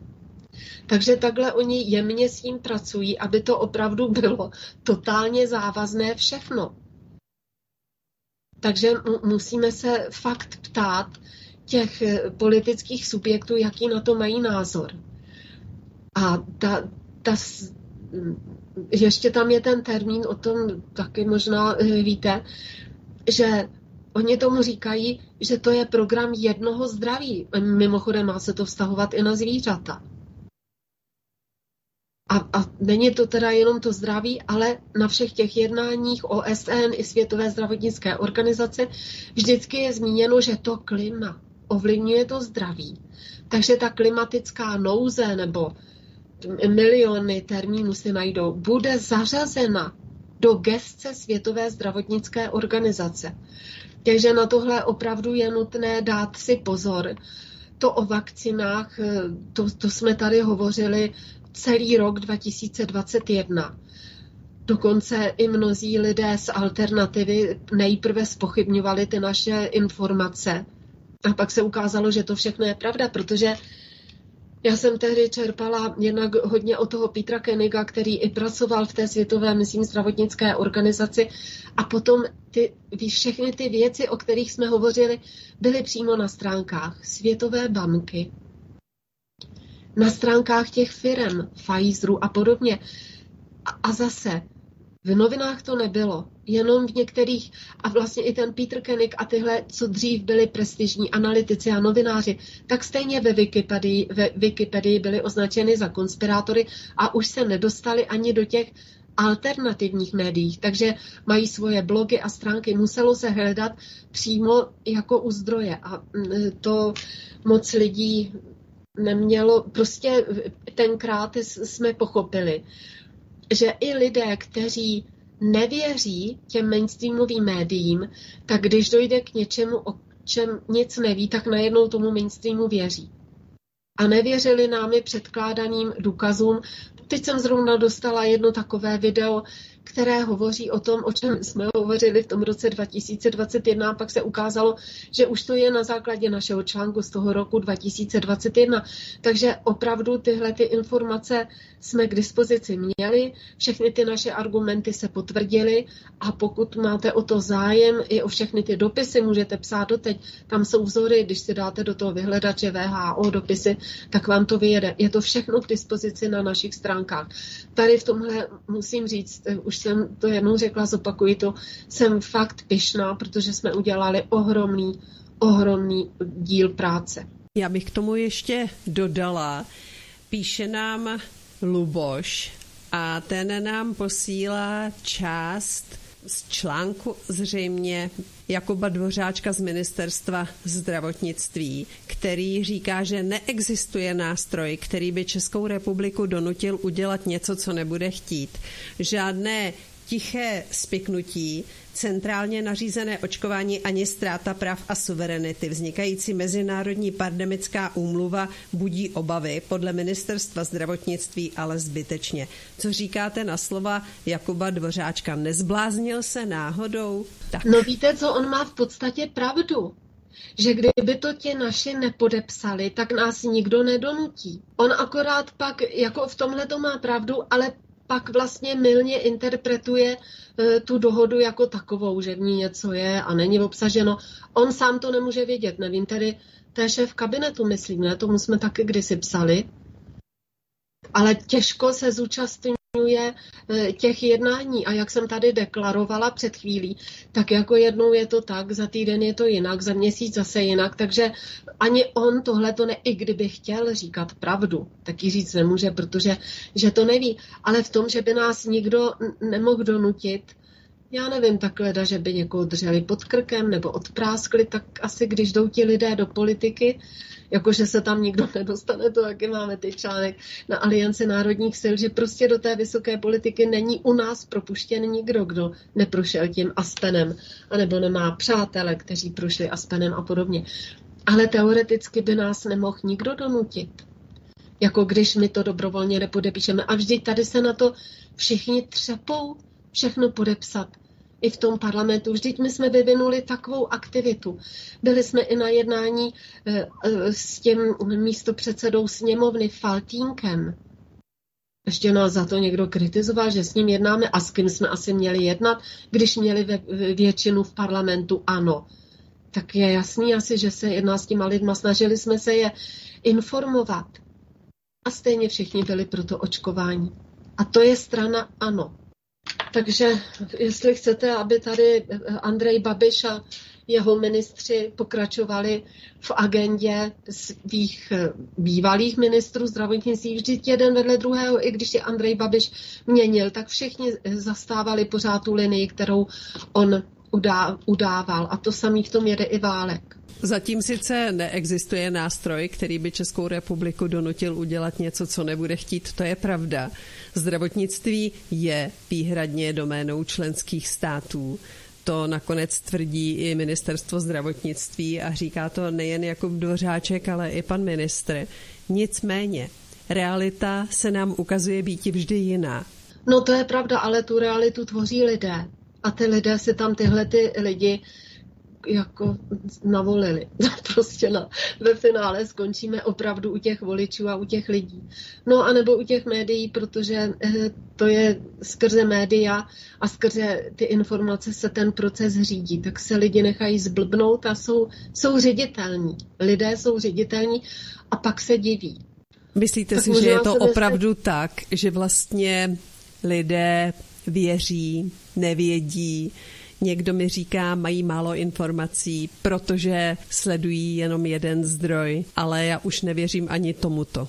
Já taky ne, protože těch informací je dost, ale třeba to, ta vakcinace, ta byla typickým příkladem, nebo ta kauza kolem té pandemie. A teď si vezmu tedy za příklad opravdu tu členy komunistické strany. Tak oni ví, že se tady od roku 89 strašně lže. Pořád to říkají komunisti, jsou si toho vědomi. A ejhle najednou spustila média o viru a o pandemii a ti komunisté, kteří ví, že nemohou věřit těm médiím, tak tomu prostě uvěřili. A ti poslanci komunističtí hlasovali s ANO pro všechno to omezení. A já musím říct, že tomu, protože jsme se setkávali i na některých těch jednáních, ti členové komunistické strany tomu fakt věřili. Tak a, a my jsme to viděli v té volební kampani, že ať chceme nebo ne, prostě všechno vám verifikují ta média většině toho obyvatelstva.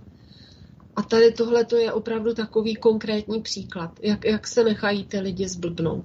Ale ty informace samozřejmě už jsou k dispozici, když se o to člověk zajímá. Takže ne, že ne.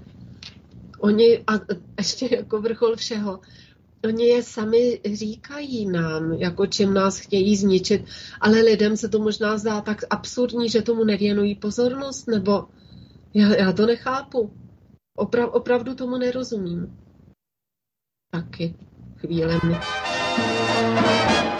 Pro toho, kdo chce žít, je na světě plno krás a z těch krás nebe mít záleží jenom od nás. Aliance národních sil. Ano, posloucháte komentáře Aliance národních sil k aktuálnímu dění a před námi je čtvrté závěrečné téma. Jsou to závěrečné novinky, tentokrát z volební kampaně do Evropského parlamentu, o kterých, jak už víme, naše média zarytě mlčí.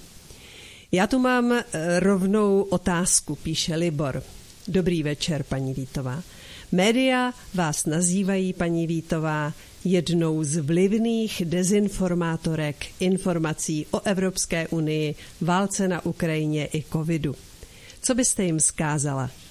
Já bych věděl, Držím palce a nevzdávejte to. Libor, oni se těch problémů, které jsou před námi, vůbec nebojí? No, tak já jsem v podstatě na to hrdá, jestli mě takhle označuje mainstream, ale já jsem to ani nezaznamenala. Tak jestli jo, tak, tak díky panu posluchači, že mi to řekl. To je v současné době v podstatě lichotka. Tak mě to nevadí, že jsem tím označovaná. Mě, mě jenom mrzí, že nemáme tu možnost eh, někam prostě ani v těch parlamentních listech, ani v různých těch rádiích nebo televizích, o, které si lidi, o kterých si lidé myslí, že jsou alternativní, takže nemáme možnost vystoupit. Tak to mě teda opravdu mrzí. No a tím jsme se vlastně dostali k tomu, nebo ty jsi Helenko říkala, že to uvedeš tím, to čtvrté téma. Ano, ano. Čtvrté téma volby do Evropského parlamentu. Nakonec volby do Evropského parlamentu se nám kvapem blíží a pravdou je, že všichni nemají stejné podmínky pro to, aby se představili občanům. Ano, a já chci říct, že nám teď píšou lidi i maily, no většinou maily nebo mě zprávy na Telegram a podobně, že jestli předtím aspoň se někdy mohli nějak seznámit třeba na Facebooku a ne si to aktivně vyhledávat s články našimi, tak teď jako vůbec. Já třeba vůbec nemůžu dát na svůj na profil jako politika na Facebooku vůbec nemůžu ani přidat žádné, furt jsem nějakým záhadným způsobem blokovaná. Nenapsali mi, že jsem blokovaná, ale prostě nemůžu s tím vůbec operovat. Takže my jsme v roce 2021, když byly volby, my jsme před těmi volbami možná tak e, tři měsíce byli neuvěřitelně úspěšní na tom Facebooku. My jsme měli dva miliony lidí, co nás sledovali a projevovali o nás zájem. A pak najednou to úplně ustalo a měli jsme 30 tisíc ze dne na den. E, v podstatě jsme opě, opravdu obětí toho shadow banningu a tím názvem se nazývají takové postupy blokování nebo částečného blokování těch uživatelů, ale hlavně toho dosahu. E, protože my to třeba nevidíme. My, já teda teď nemůžu momentálně, sice nejsem bloklá, ale nemůžu publikovat opravdu na tom Facebooku nic. Mám jenom jakoby osobní kanál, kde je omezeno těch pět tisíc přátel, to už je dávno jakoby přeplněno, ale to je osobní. Ale ten profesní, tak jako to je úplně zabito se tam dostat. A to je opravdu ten shadow, shadow banning. Je to, je to vlastně, že, že vás nikdo nevidí. No. Vy se můžete jako domnívat, že se může jednat třeba o technickou chybu a té dané sociální sítě, což samozřejmě se každý domnívá, nebo že má ze začátku, že má chybu v tom počítači, nebo že něco dělá špatně. No a pak vás to samozřejmě přestane bavit, furt tam vkládat nové příspěvky, protože to nemá žádný efekt. Nikdo se o tom nebaví a, a, a nedozví. A vlastně pak, pak člověk hrozně ztrácí tu energii a chuť do života. Prostě to tak je, no. Takže tohle opravdu toho jsme obětí. No a teď eh, konkrétně k těm volbám. Eh, já bych ještě předeslala to, že 19.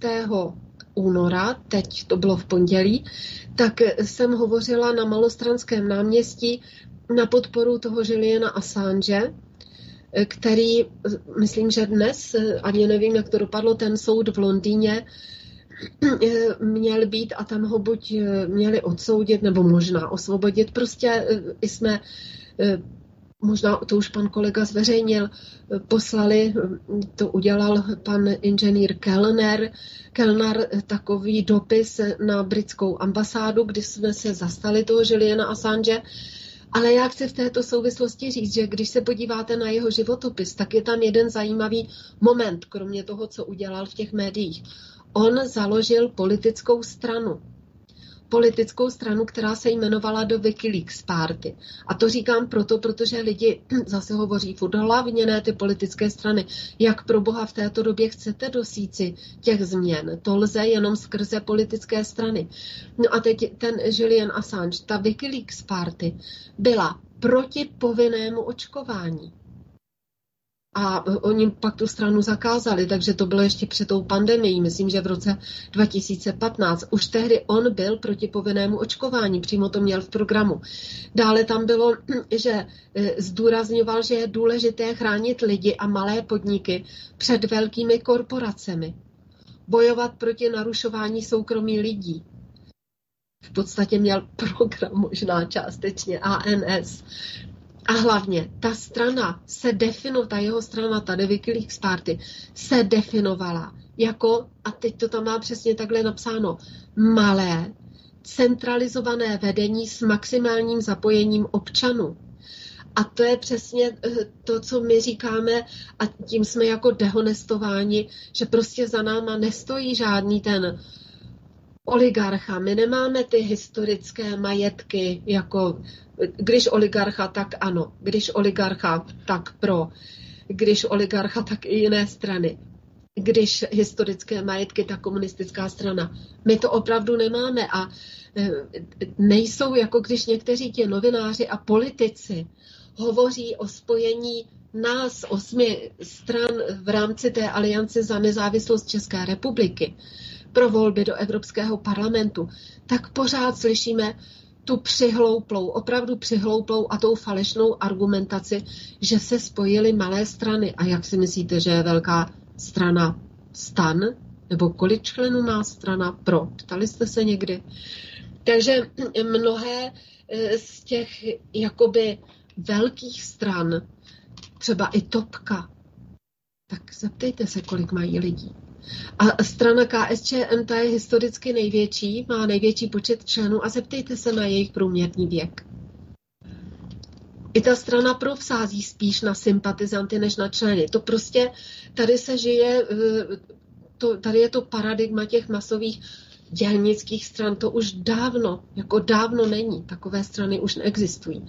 A eh, například v tom Holandsku ta Party for Freedom, toho Gita Wilderse, tak ten je jeden. Ta u nás nemůže být jeden člen politické nebo politická strana, nemůže mít jednoho člena.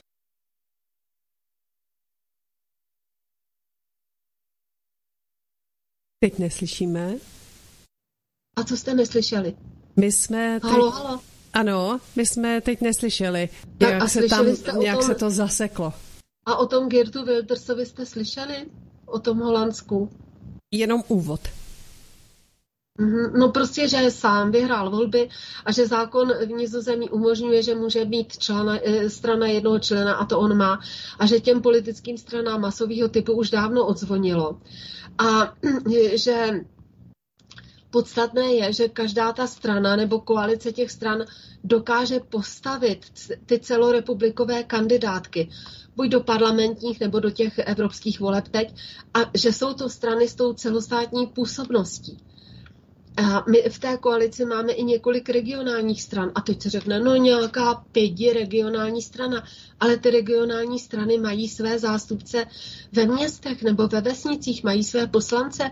Tak jako fakt eh, mě to vždycky pohoršuje, když se ta práce těch lidí takhle jako dehonestuje. A eh, pak jak, se hovo, jak jsme hovořili o tom, že se prostě vůbec nedostaneme eh, do těch médií, takže my vycházíme z toho, že teď je to tak i v té Americe. Kolik si myslíte, že má jako republikánská strana členů nebo demokrati? Taky mají sympatizanty. Je tam nějaké centrum republikánů, ale to členství, jako že má člověk legitimaci a je členem sociální demokracie nebo KSČM, to jsou ty staré strany, tak to už jako dávno není. A na západě to tak vlastně nebylo nikdy, nebo e, za té ještě jako u nás za první republiky, ale jako mezi těmi válkami, ano, to bylo jiné složení společnosti, byla ta průmyslová revoluce, předtím byly tě, ty dělníci, ale teď je všechno jinak. Je jiné složení společnosti, jiná atmosféra, prostě ty masové strany už neexistují a pokud existují, tak jsou to relikty s takovým průměrným věkem plus minus 80 jako má například komunistická strana, ale má veliký majetek eh, historicky. Takže lidi, co se týče těch médií, vůbec netuší, že tam jsou zváni, tak my to říkáme často, ještě jednou to zopakuji, do médií jsou zváni lidi podle takzvané odstupňované rovnosti, to nám takhle odpověděl přímo nejvyšší soud. O, tom, o té odstupňované rovnosti rozhodují soukromé agentury pro výzkum veřejného mínění. A když vás tam nezařadí, tak i kdyby vás milovali miliony, tak tam prostě figurovat nebudete v tom výzkumu. A zase je to začarovaný kruh. A když nefigurujete ve výzkumu, tak vás nebudou milovat miliony, protože o vás nebudou prostě vůbec vědět.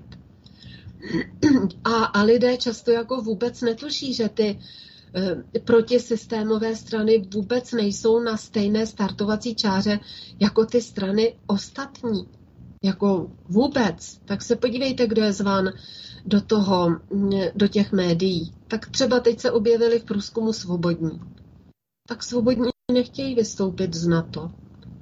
Svobodní jednou chtějí, pak nechtějí vystoupit z Evropské unie. Svobodní nechtějí, aby žádnou roli hrál stát. Vlastně chtějí všechno privatizovat jako nějaký anarchokapitalisti. Podívejte se na ty programy, ale všichni, kdo mají ten program blízký nadnárodním korporacím de facto, jestliže chcete minimální roli státu, no tak vítejte nadnárodní korporace a rozkupte si to tady.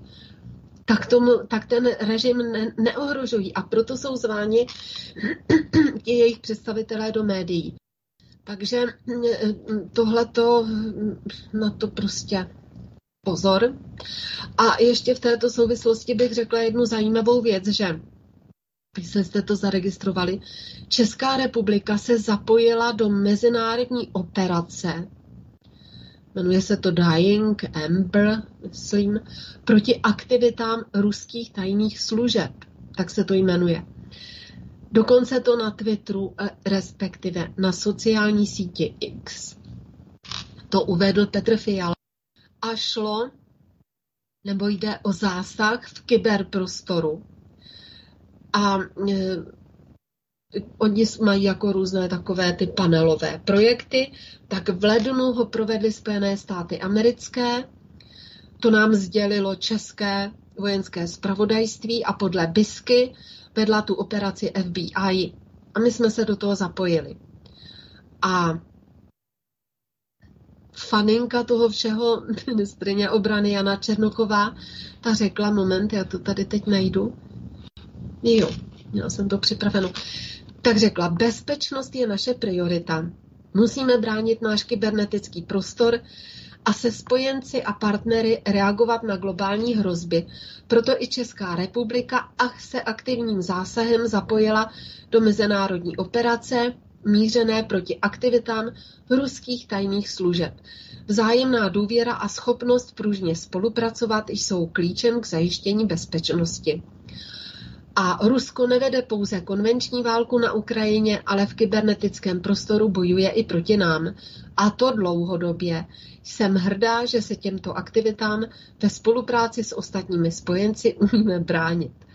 No, tak takhle to vidí náš premiér a naše ministrině obrany. A, a proto dali na všechny ty politické strany, protože myslím, že i národní demokracie je na tom takhle špatně, co se týče toho shadow banningu, eh, ban, jo, banningu.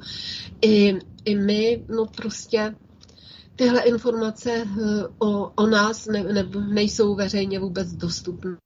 Takže jestli můžu poprosit, pokud o nás máte zájem, o naše názory a práci, tak máme stránky Aliance za nezávislost České republiky a je tam, ještě zopakuji, kdo tedy jsme součástí té koalice, my jako Aliance národních sil, protože jedna vždycky z těch stran musí jít s tím papírem jako nositel té koalice a dát ty papíry na ministerstvo vnitra. Tak to jsme my, Aliance národních sil. Dále je tam tedy ta dělnická strana sociální spravedlnosti, národní demokracie, rozumní eh, strana Združení pro republiku, republikánská strana Československa Miroslava Sládka, dále Bezpečné ulice, to je jedna z regionálních stran, Čistý kraj, další a Hnutí PES, pana Jiřího Janečka. Potom tam máme představitele různých těch spolků, kteří se k nám připojili třeba Národní mládeže, Spolek věřitelů práva, Aliance kulatého stolu, Holešovská výzva a tak podobně. Takže to si tady můžete přečíst včetně jmen. Potom tady máme volební program.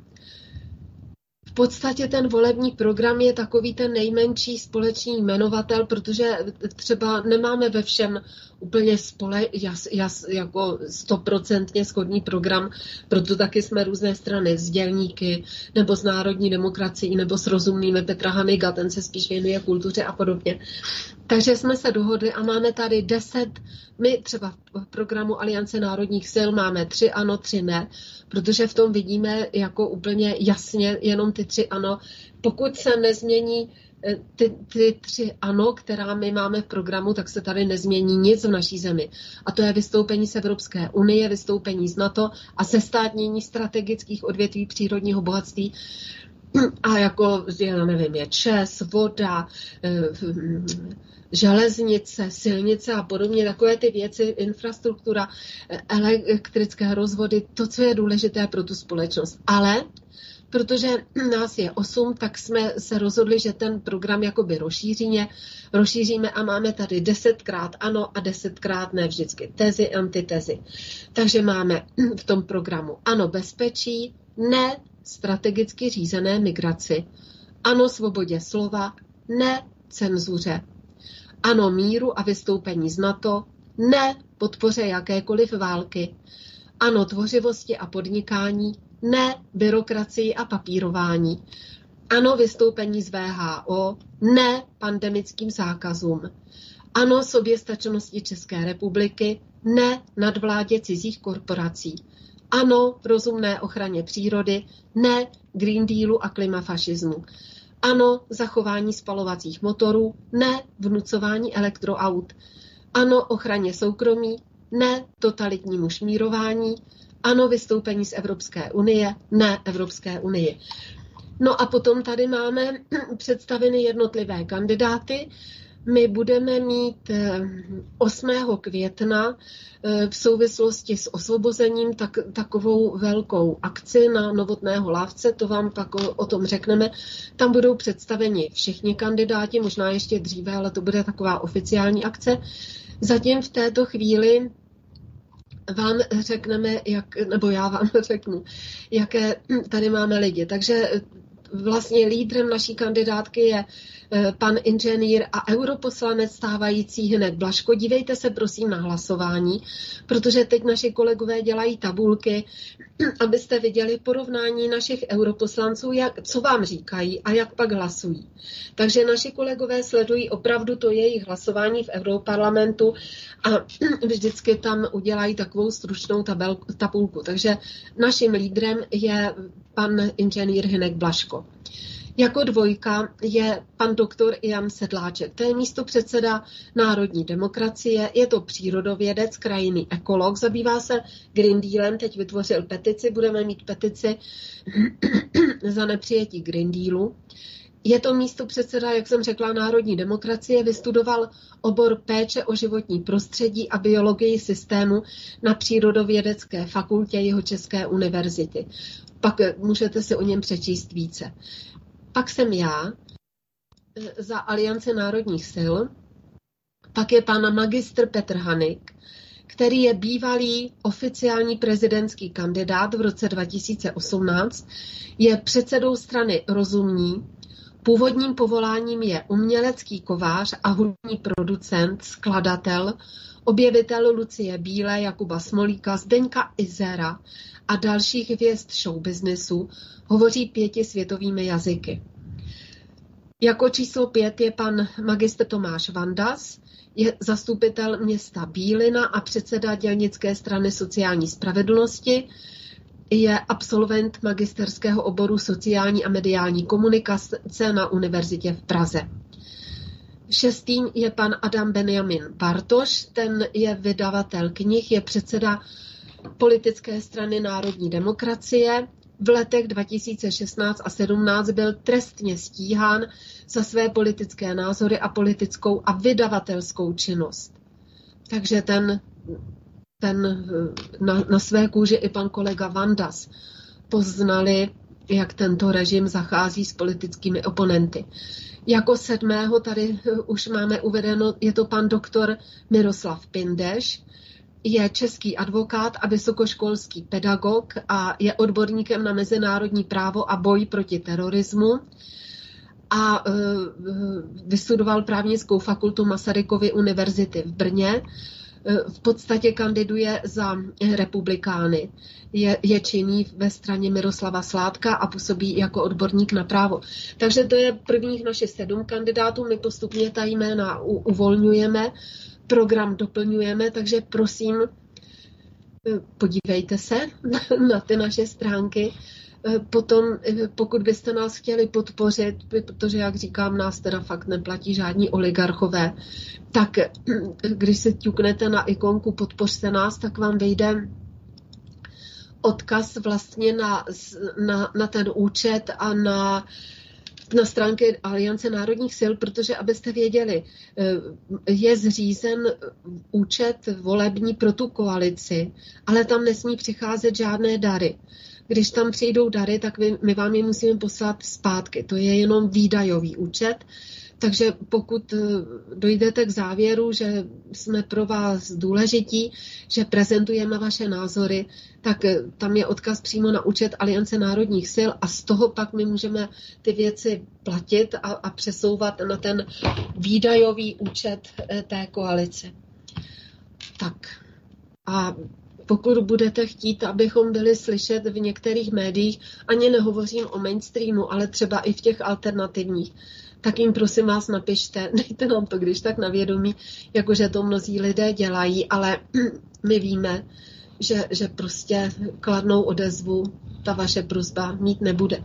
Takže to šíření těch informací, pokud eh, s námi souzníte, tak je jenom na nás a na vás, na aktivním rozšiřování informací.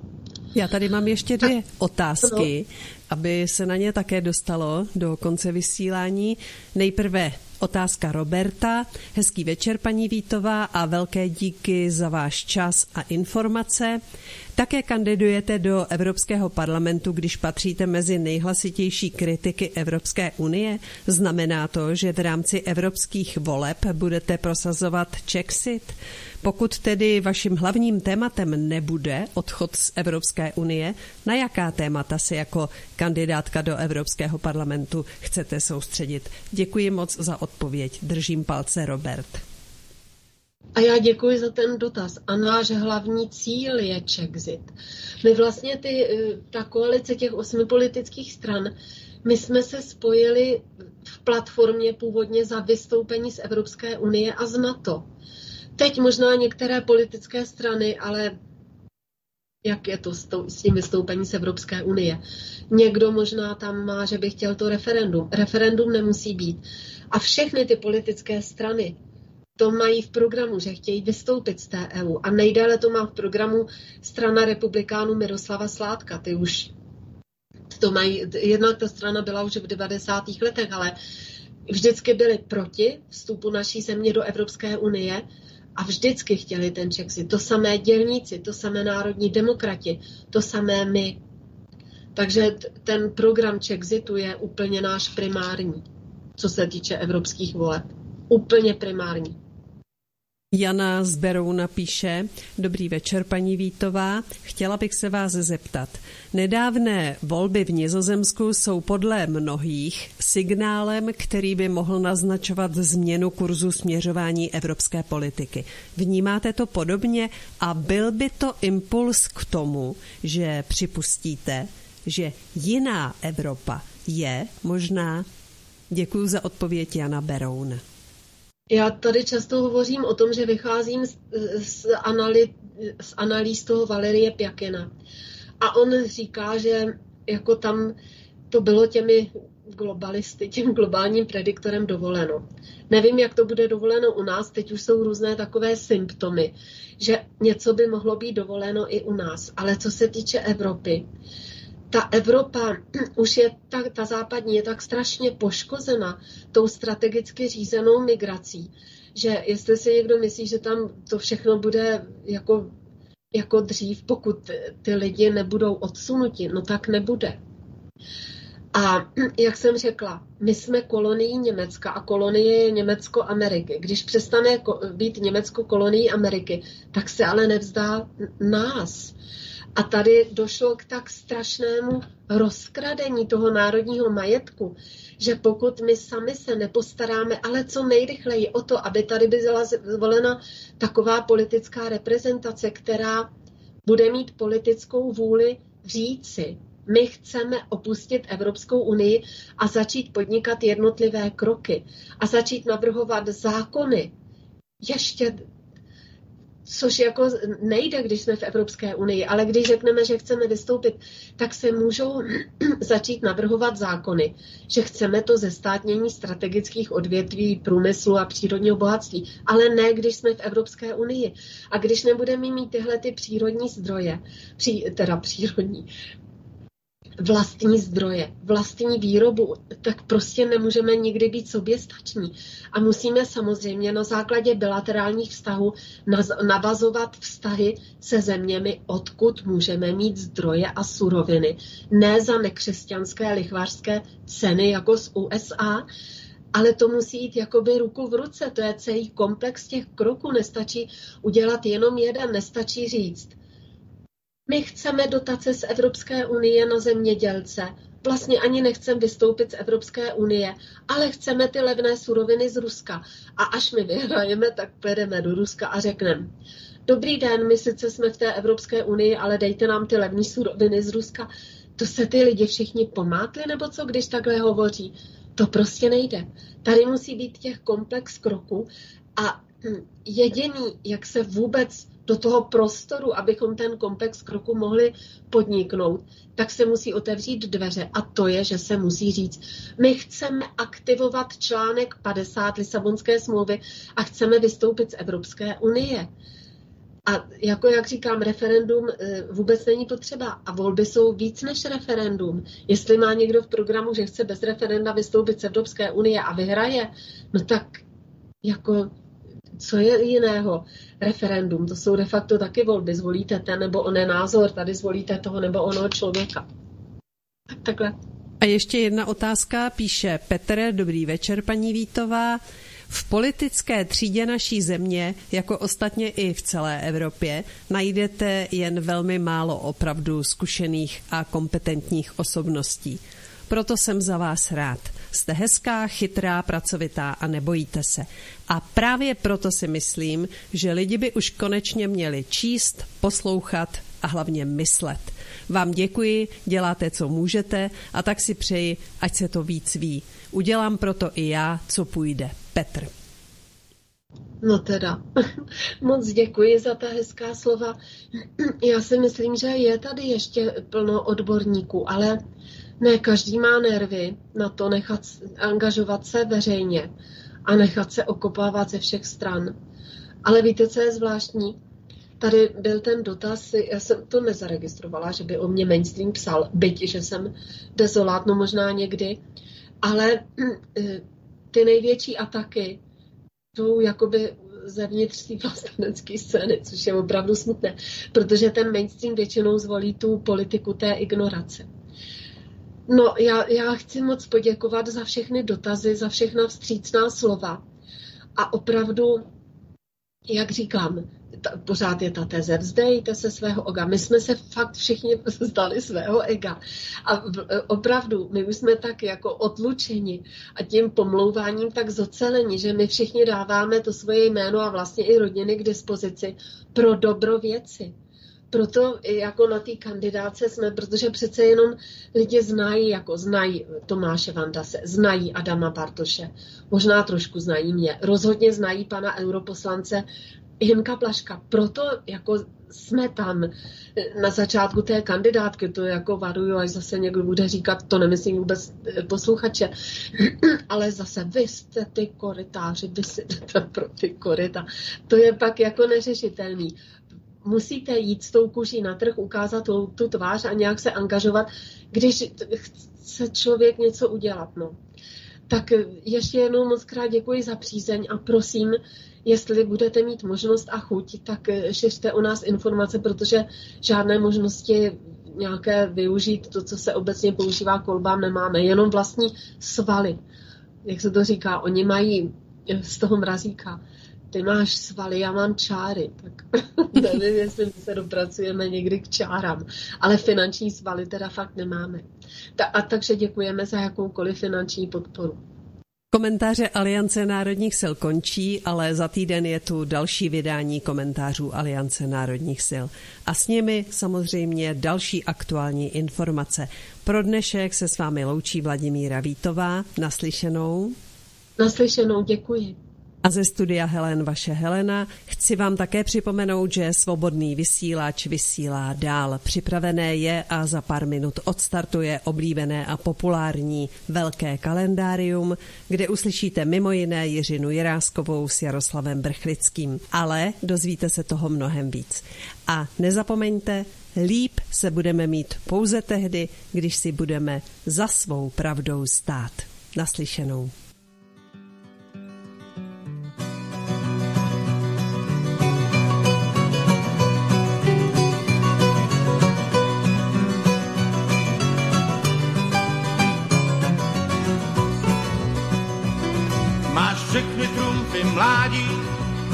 A ruce čistý máš, jen na tobě teď záleží, na jakou hru se dáš. Musíš za svou pravdou stát, musíš za svou pravdou stát, musíš za svou pravdou stát, musíš za svou pravdou stát.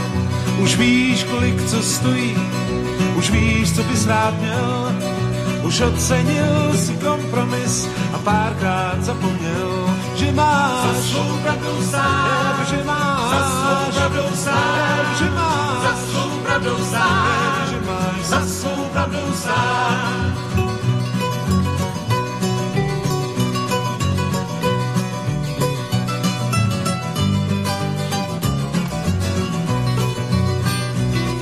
Už nejsi žádný elef, co prvně do hry vpad.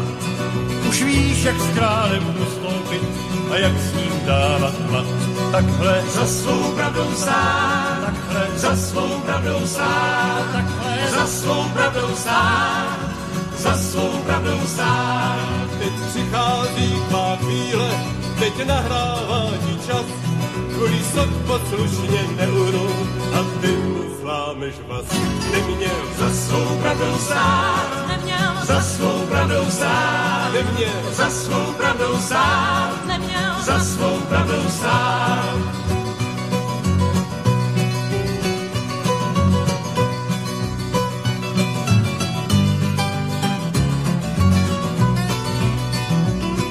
tvůj potomek ctí